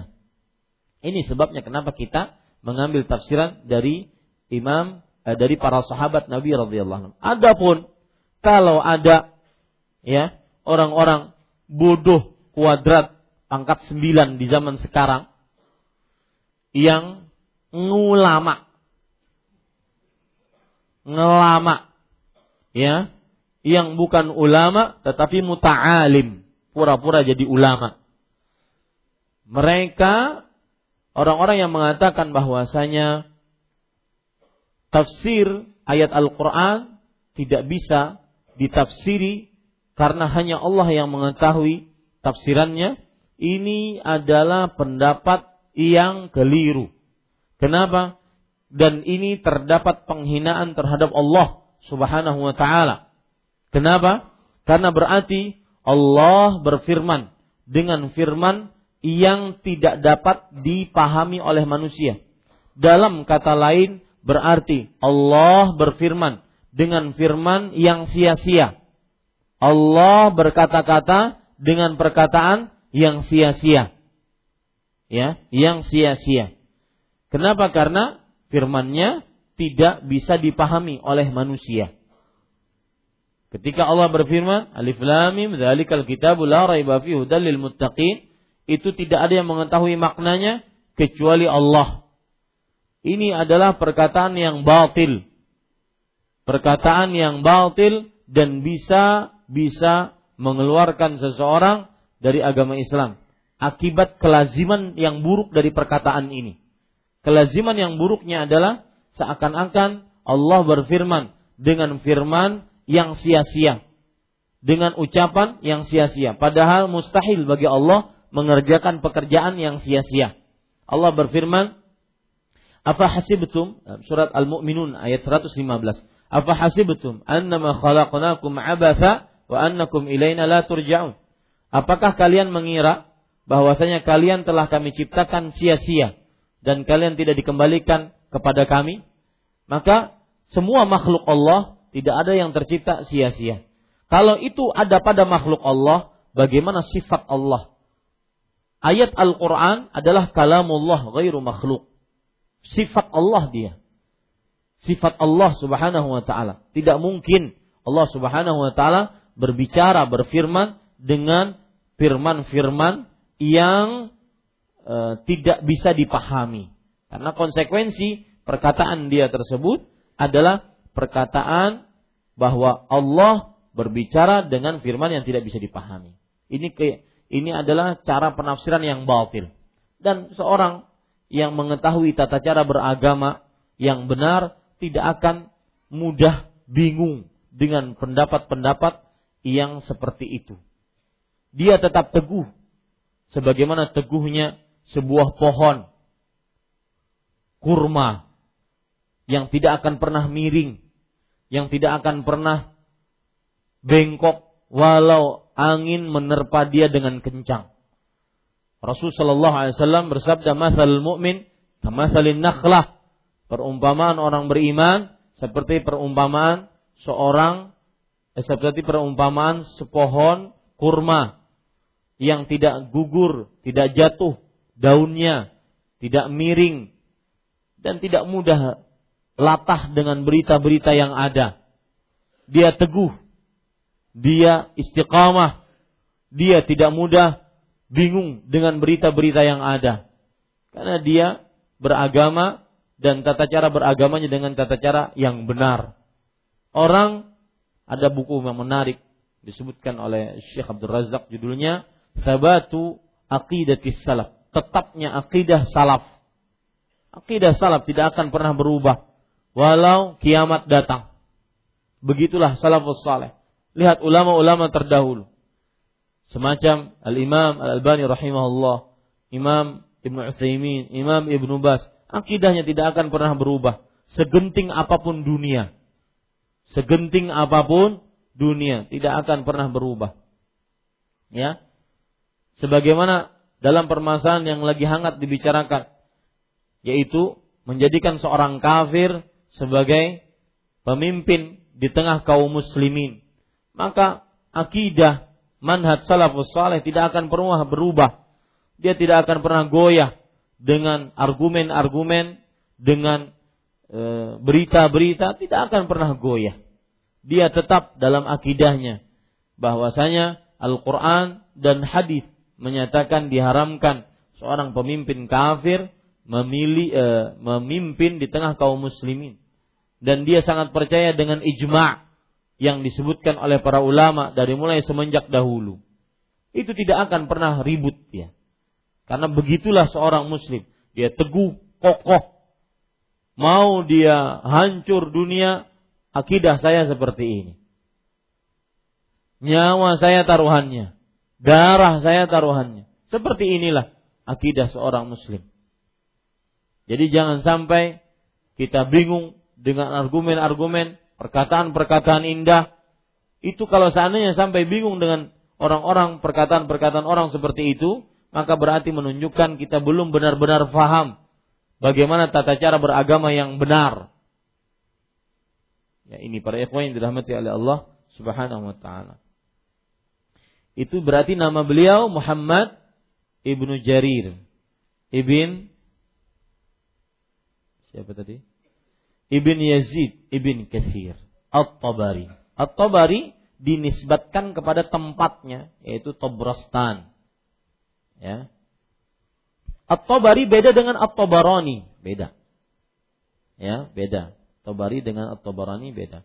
Baik, Ibnu Jarir eh, jadi kalau antum dengar kata Ibnu Jarir itu berarti Ibnu Jarir At-Tabari, Imamul Mufassirin yang mempunyai kitab Tafsir At-Tabari meriwayatkan dari Ibnu Abbas. Ibnu Abbas nama aslinya Abdullah bin Abbas.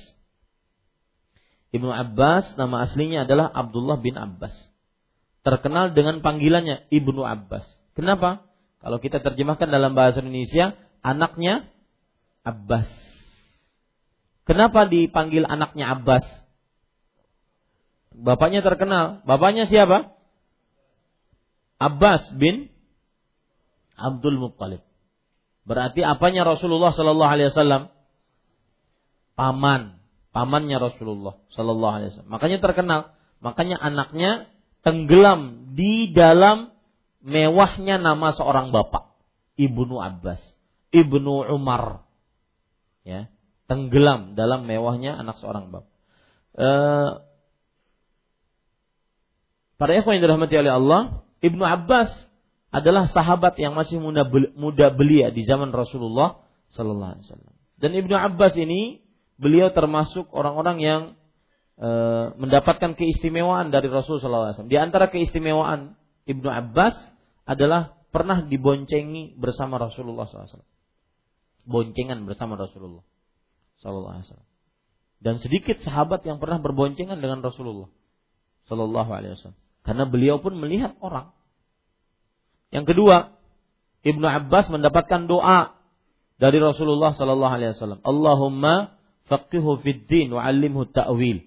Ya Allah ajarkan dia agama dan ajarkan dia ilmu tafsir. Dan doa ini bisa digunakan oleh orang tua untuk mendoakan anaknya. Allahumma faqihhu fid din wa 'allimhu ta'wil. Allahumma faqihhu fid din wa'allimhu ta'wil. Bisa kita gunakan sebagai orang tua untuk mendoakan anak kita. Kemudian para ikhwah bahwa ia berkata, barang siapa, kata-kata barang siapa menunjukkan siapa saja. Mencintai seseorang karena Allah. Nah, ini dia. Man ahab, lihat bahasa Arabnya, man ahabba fillah. Pakai apa? Fi. Ya, pakai fi. Berarti ini mencintai karena Allah. Artinya dia mencintai fulan ini benar-benar karena Allah. Ya, karena Allah Subhanahu wa taala. Apa Ustaz bedanya dari tadi saya bingung mencintai karena Allah fillah dengan lillah. Mencintai seseorang karena lillah. Mencintai seseorang karena Allah berarti Entah orang itu miskin, entah orang itu kaya, entah orang itu alim, bodoh, orang itu ahli ibadah, tidak ahli ibadah, saya cintai dia karena Allah. Artinya karena dia mukmin saya cintai dia karena Allah. Adapun mencintai karena lillah pakai lam, lillah itu kenapa? Bagaimana? Saya mencintainya karena ketaatan. Dia saya cintai karena dia taat. Kapan dia tidak taat saya tidak cinta. Saya tarik cinta saya. Itu bedanya antara fillah dengan lillah. Bisa dipahami ya, Lihat di sini eh, apa Abdullah bin Abbas mengatakan barang siapa mencintai seseorang fillah. Karena Allah. Ya. Membenci. Ya. Membenci seseorang karena Allah. Membela seseorang karena Allah. Para ikhwah yang dirahmati oleh Allah di sini saya akan menjelaskan tentang lihat bahasa Arabnya man ahabba fillah. Barang siapa yang mencintai karena Allah. Wa abghadha fillah. Dan membenci karena Allah. Wa wala fillah. Lihat. Ini yang masalah yang lagi hangat zaman sekarang. Ya, wala fillah.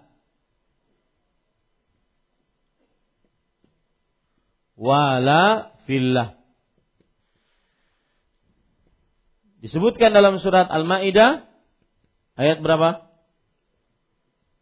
Ayat 51 aulia ya ini diambilkan dari kata ini. Wala yuwali. Muwalatun. Ya. Aulia ini adalah bentuk banyak daripada wali.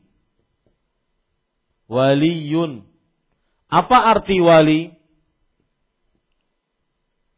Saya akan jelaskan agak panjang. Mungkin malam ini tidak ada pertanyaan ya biar paham benar-benar paham apa arti wali secara bahasa wali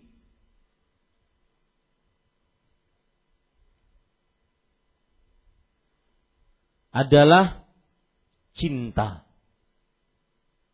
orang yang dicintai. Di dalam kamus besar bahasa Arab seperti Lisanul Arab yang ditulis oleh Ibnu Manzur rahimahullah ini catat ini. Apa yang saya sebutkan tadi? Kamus besar bahasa Arab yang ditulis oleh Ibnu Manzur, nama kitabnya Lisanul Arab. Ya. Ibnul Arabi berkata, Lihat, perhatikan Sebelum antum mencatat, Ibnu Al-Arabi berkata, "An yatasyajara ithnan fayadkhulu thalithun bainahuma lil sulh wa yakunu lahu fi ahadihima hawan fayuwalihi aw yuhabihi wala fulanun fulanan idza ahabbahu." Artinya, ada dua orang yang sedang bertengkar, berkelahi. Datang orang ketiga untuk mendamaikan antara dua orang ini. Kemudian orang ketiga ini memiliki rasa kepada salah satu dari keduanya.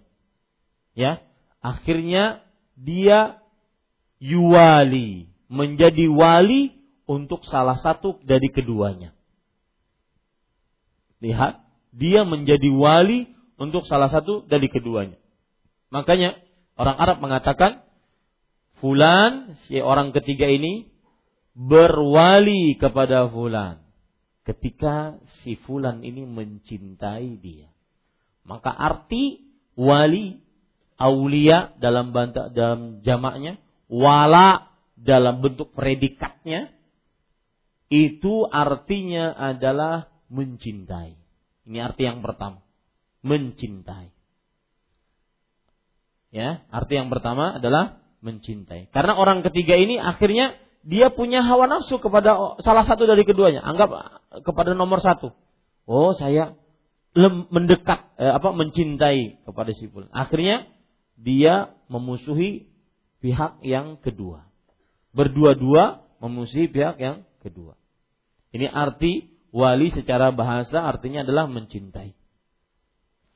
Kemudian para ikhwan yang dirahmati oleh Allah, arti wali secara bahasa yang kedua artinya adalah berkumpul bersama.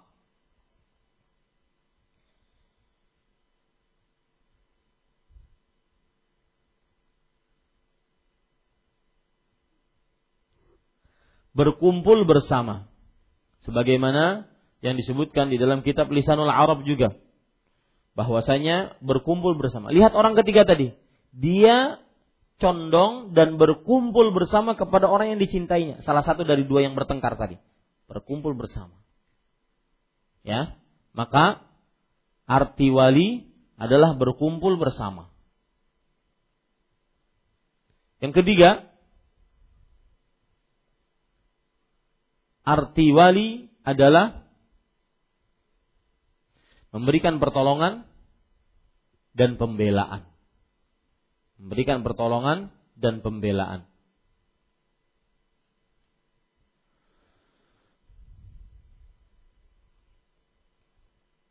Coba perhatikan firman Allah Subhanahu wa taala dalam surat Muhammad ayat 11.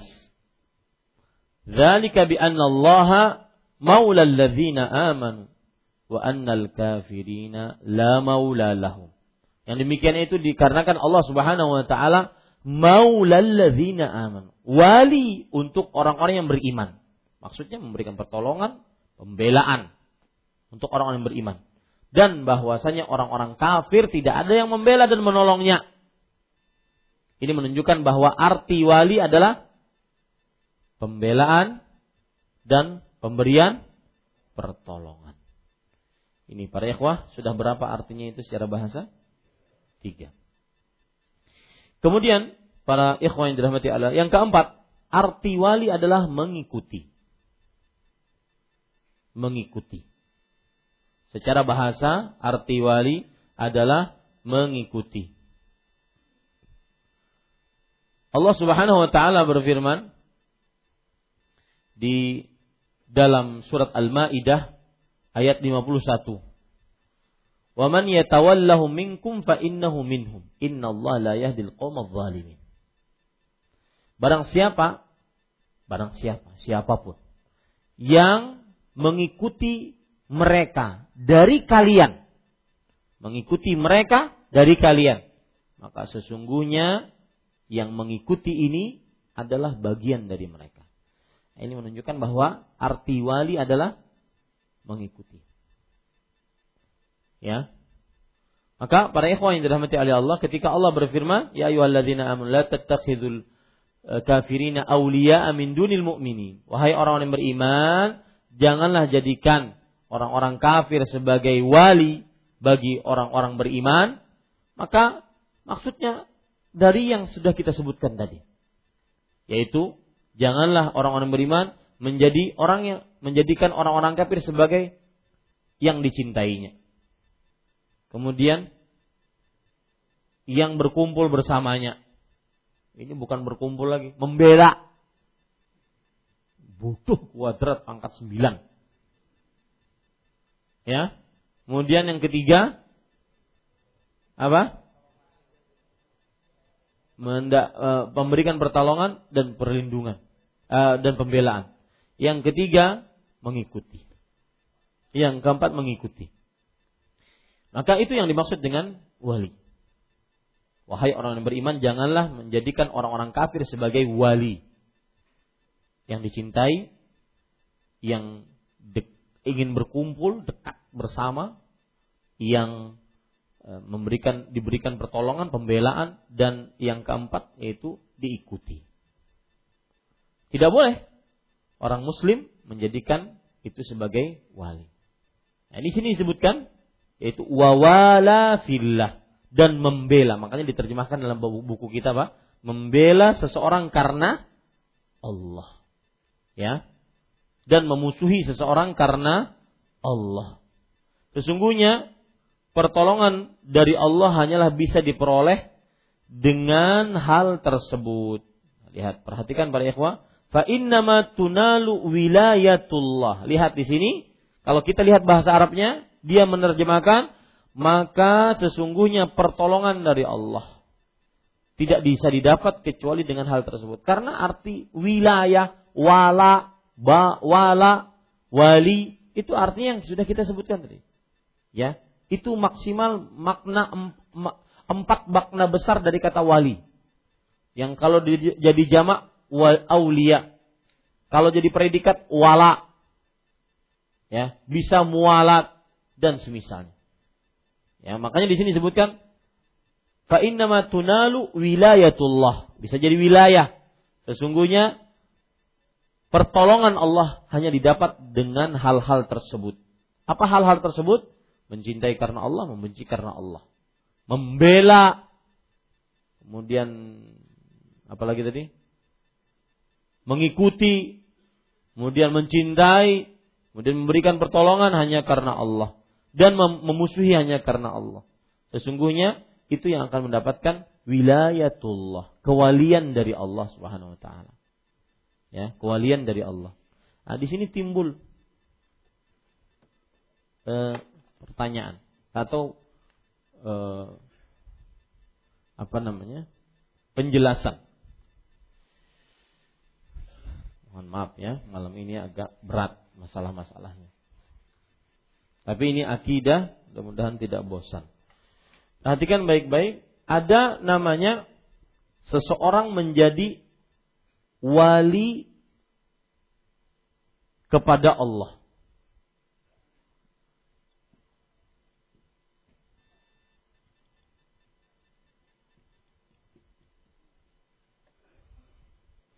Yang kedua, yang kedua yaitu seorang Eh, Allah menjadi wali baginya.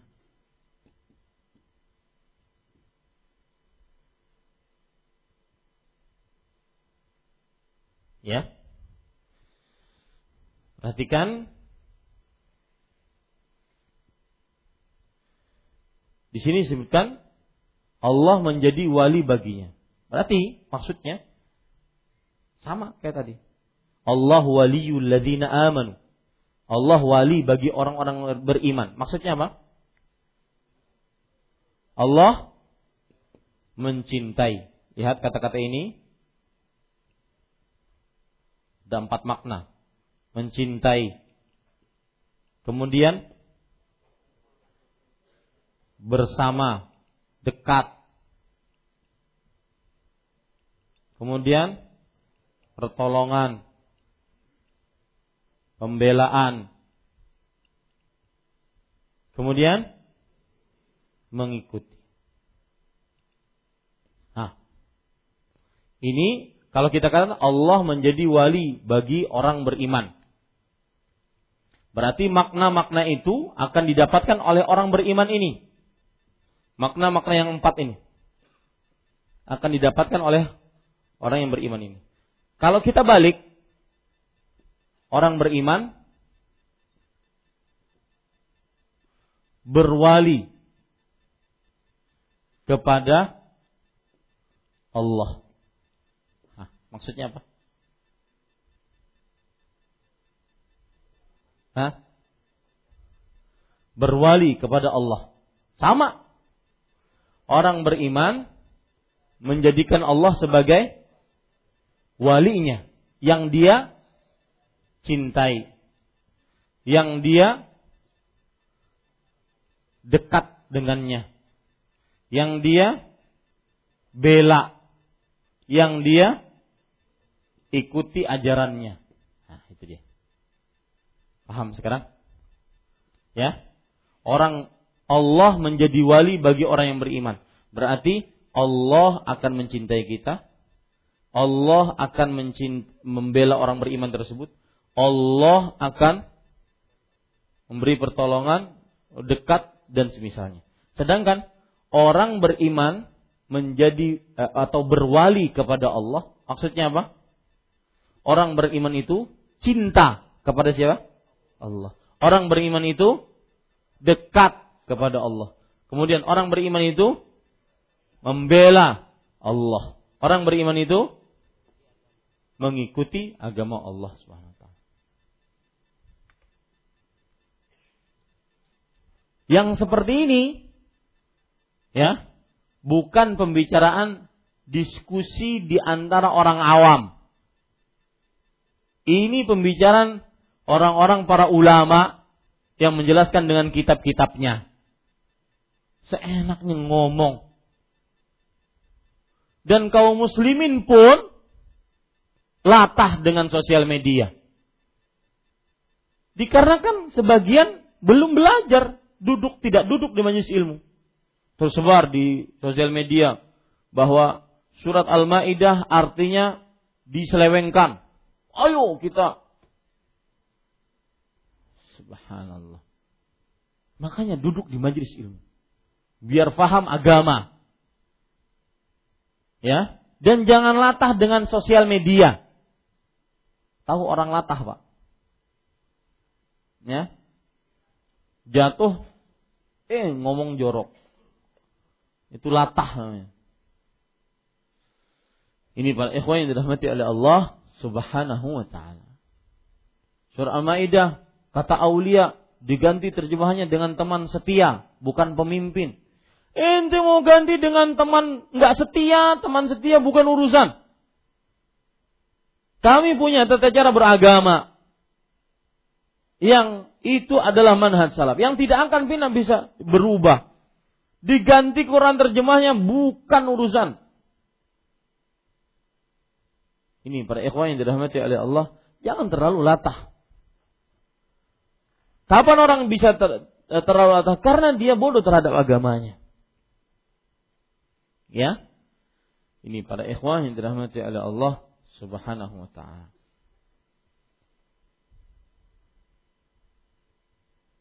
Dan saya berpesan tentang kepemimpinan ijma' para ulama seorang kafir tidak boleh memimpin kaum muslimin. Disebabkan karena kepemimpinan itu fungsinya dua. Mengurus urusan agama kaum muslimin dan yang kedua, mengurus urusan dunia kaum muslimin.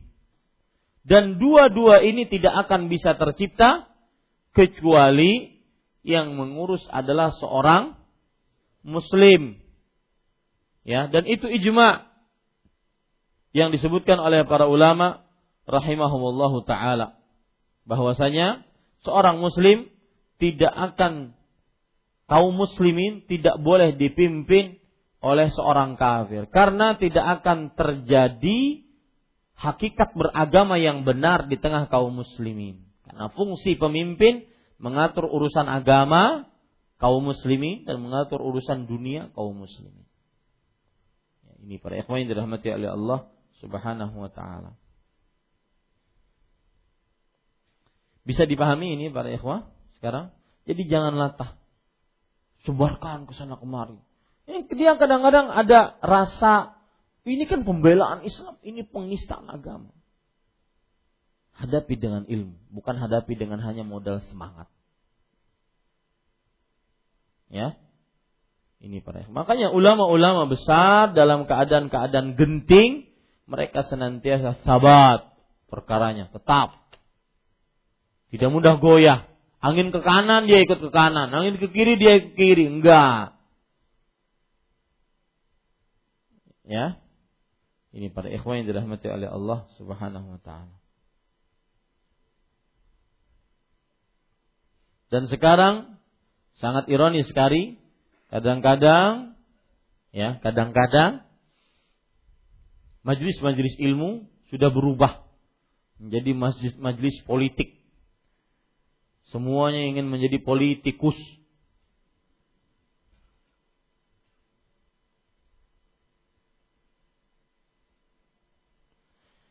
Saya ingin bacakan para ikhwah perkataan-perkataan para ulama tentang kepemimpinan kaum muslimin.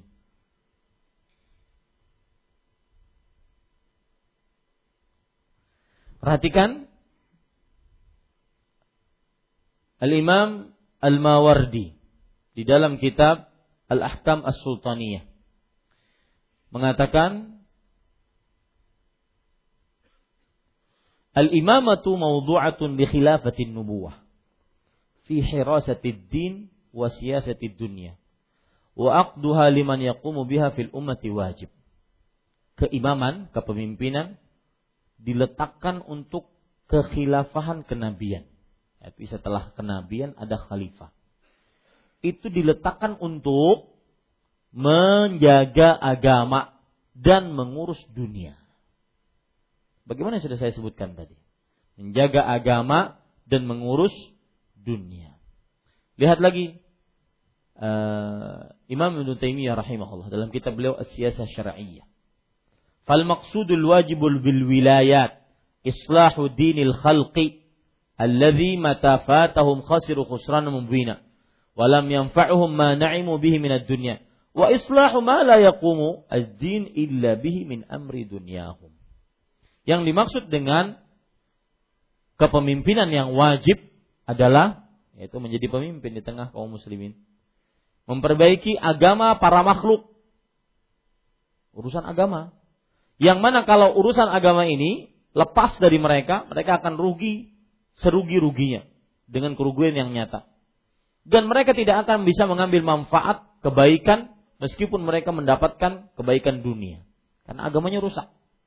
Fungsi yang kedua, memperbaiki sesuatu yang tidak akan berdiri agama kecuali dengan perkara-perkara dunianya. Seperti yang mana yang saya sebutkan. Bahwasanya kepemimpinan itu fungsinya dua.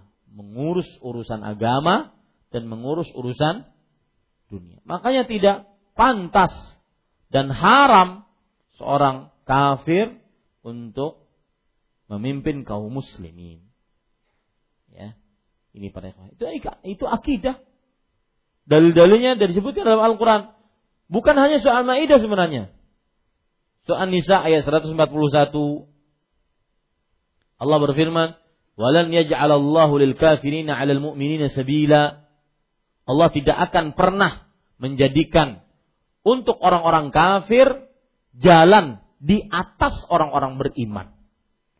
Kata Imam Ibnul Arabi, "Inna Allah subhanahu la yaj'alu lil kafirina 'alal mu'minina sabilan bisyara' fa in wujida fa bi syara'."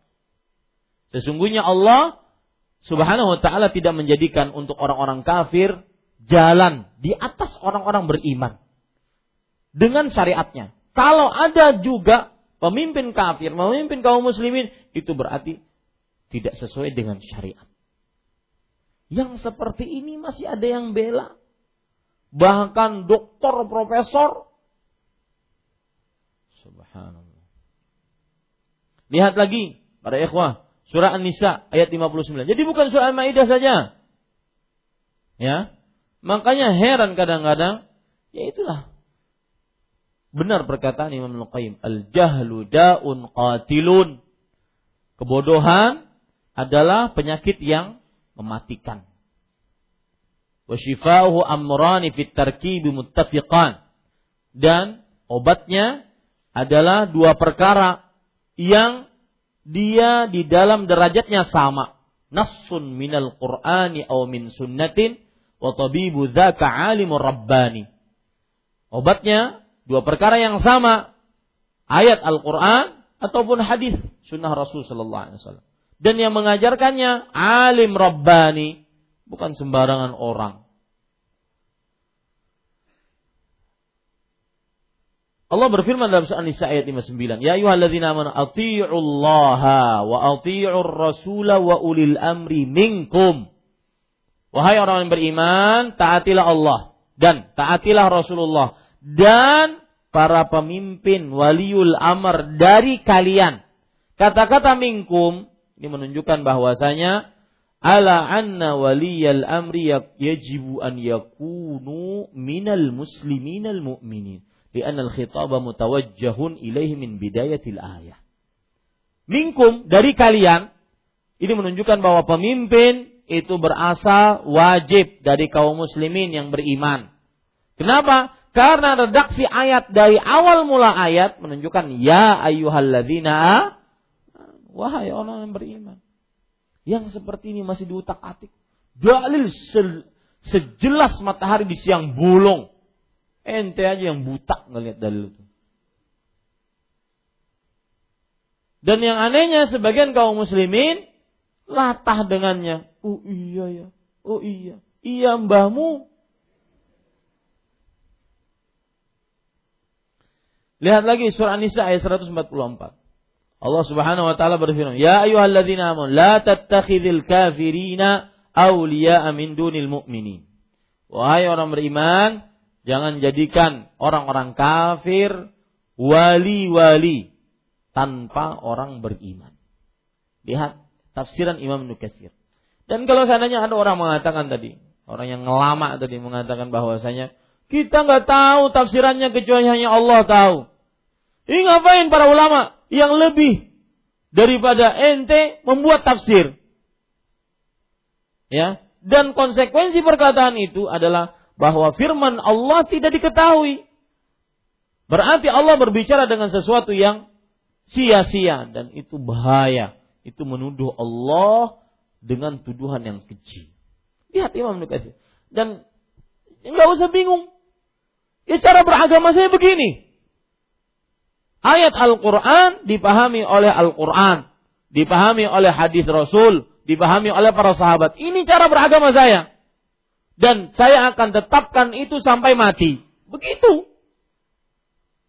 Ya. Adapun yang lainnya syubuhat seperti gusa ke gusa isail, seperti buih-buih di lautan.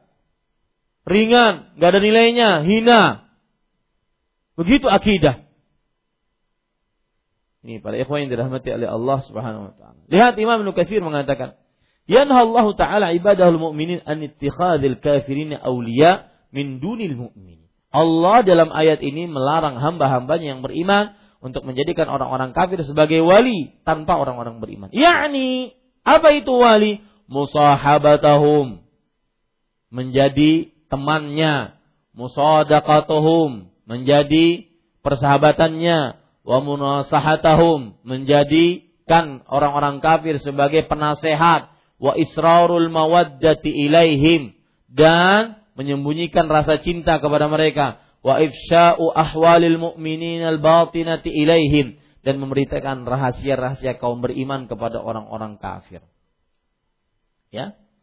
Imam Al-Qurtubi mengatakan la taj'alu khassatakum wa bitanatakum minhum. Jangan jadikan penasihat kalian, penasihat pribadi, teman dekat kalian dari mereka, dari orang-orang kafir. Ini akidah yang diobok. Antum tahu sebabnya apa? Awal mulanya itu yang membawa pemikiran sekularisme. Membedakan antara agama dengan negara. Itu pembawa penyakit pertama. Dia yang paling berdosa atas semua ini yang membedakan antara agama dan negara. Urusan agama, agama, urusan negara, negara. Nggak bisa ya akhi. Agama yang mengatur agama dan negara.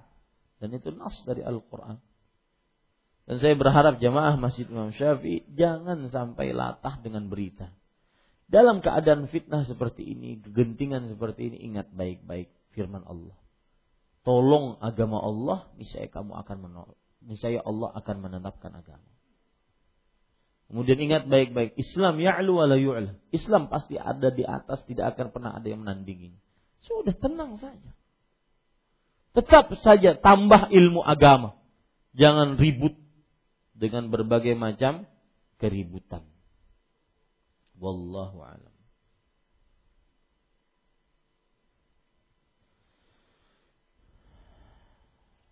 Bisa dipahami ini para ikhwah? Baik. Kita cukupkan eh, kita baca dulu Ibnu Abbas radhiyallahu anhu dalam menafsirkan firman Allah Subhanahu wa taala dan putuslah segala hubungan antara mereka sama sekali ia mengatakan yaitu kasih sayang. Maksudnya orang-orang kafir tidak boleh ada kasih sayang di antara mereka. Ya. Dan kasih sayang itu tidak bertentangan dengan bertetangga yang baik, berjual beli yang baik. Tidak, karena kasih sayang ada pada hati. Dengan ini saya katakan bab yang ke-31 selesai dan silahkan kandungan-kandungan babnya dibaca secara tersendiri. Mudah-mudahan pada kesempatan yang akan datang kita bahas tentang bab ke-32 takut kepada Allah Subhanahu wa taala. Wallahu a'lam wa sallallahu nabiyana Muhammad walhamdulillahi rabbil alamin. Wassalamualaikum warahmatullahi wabarakatuh.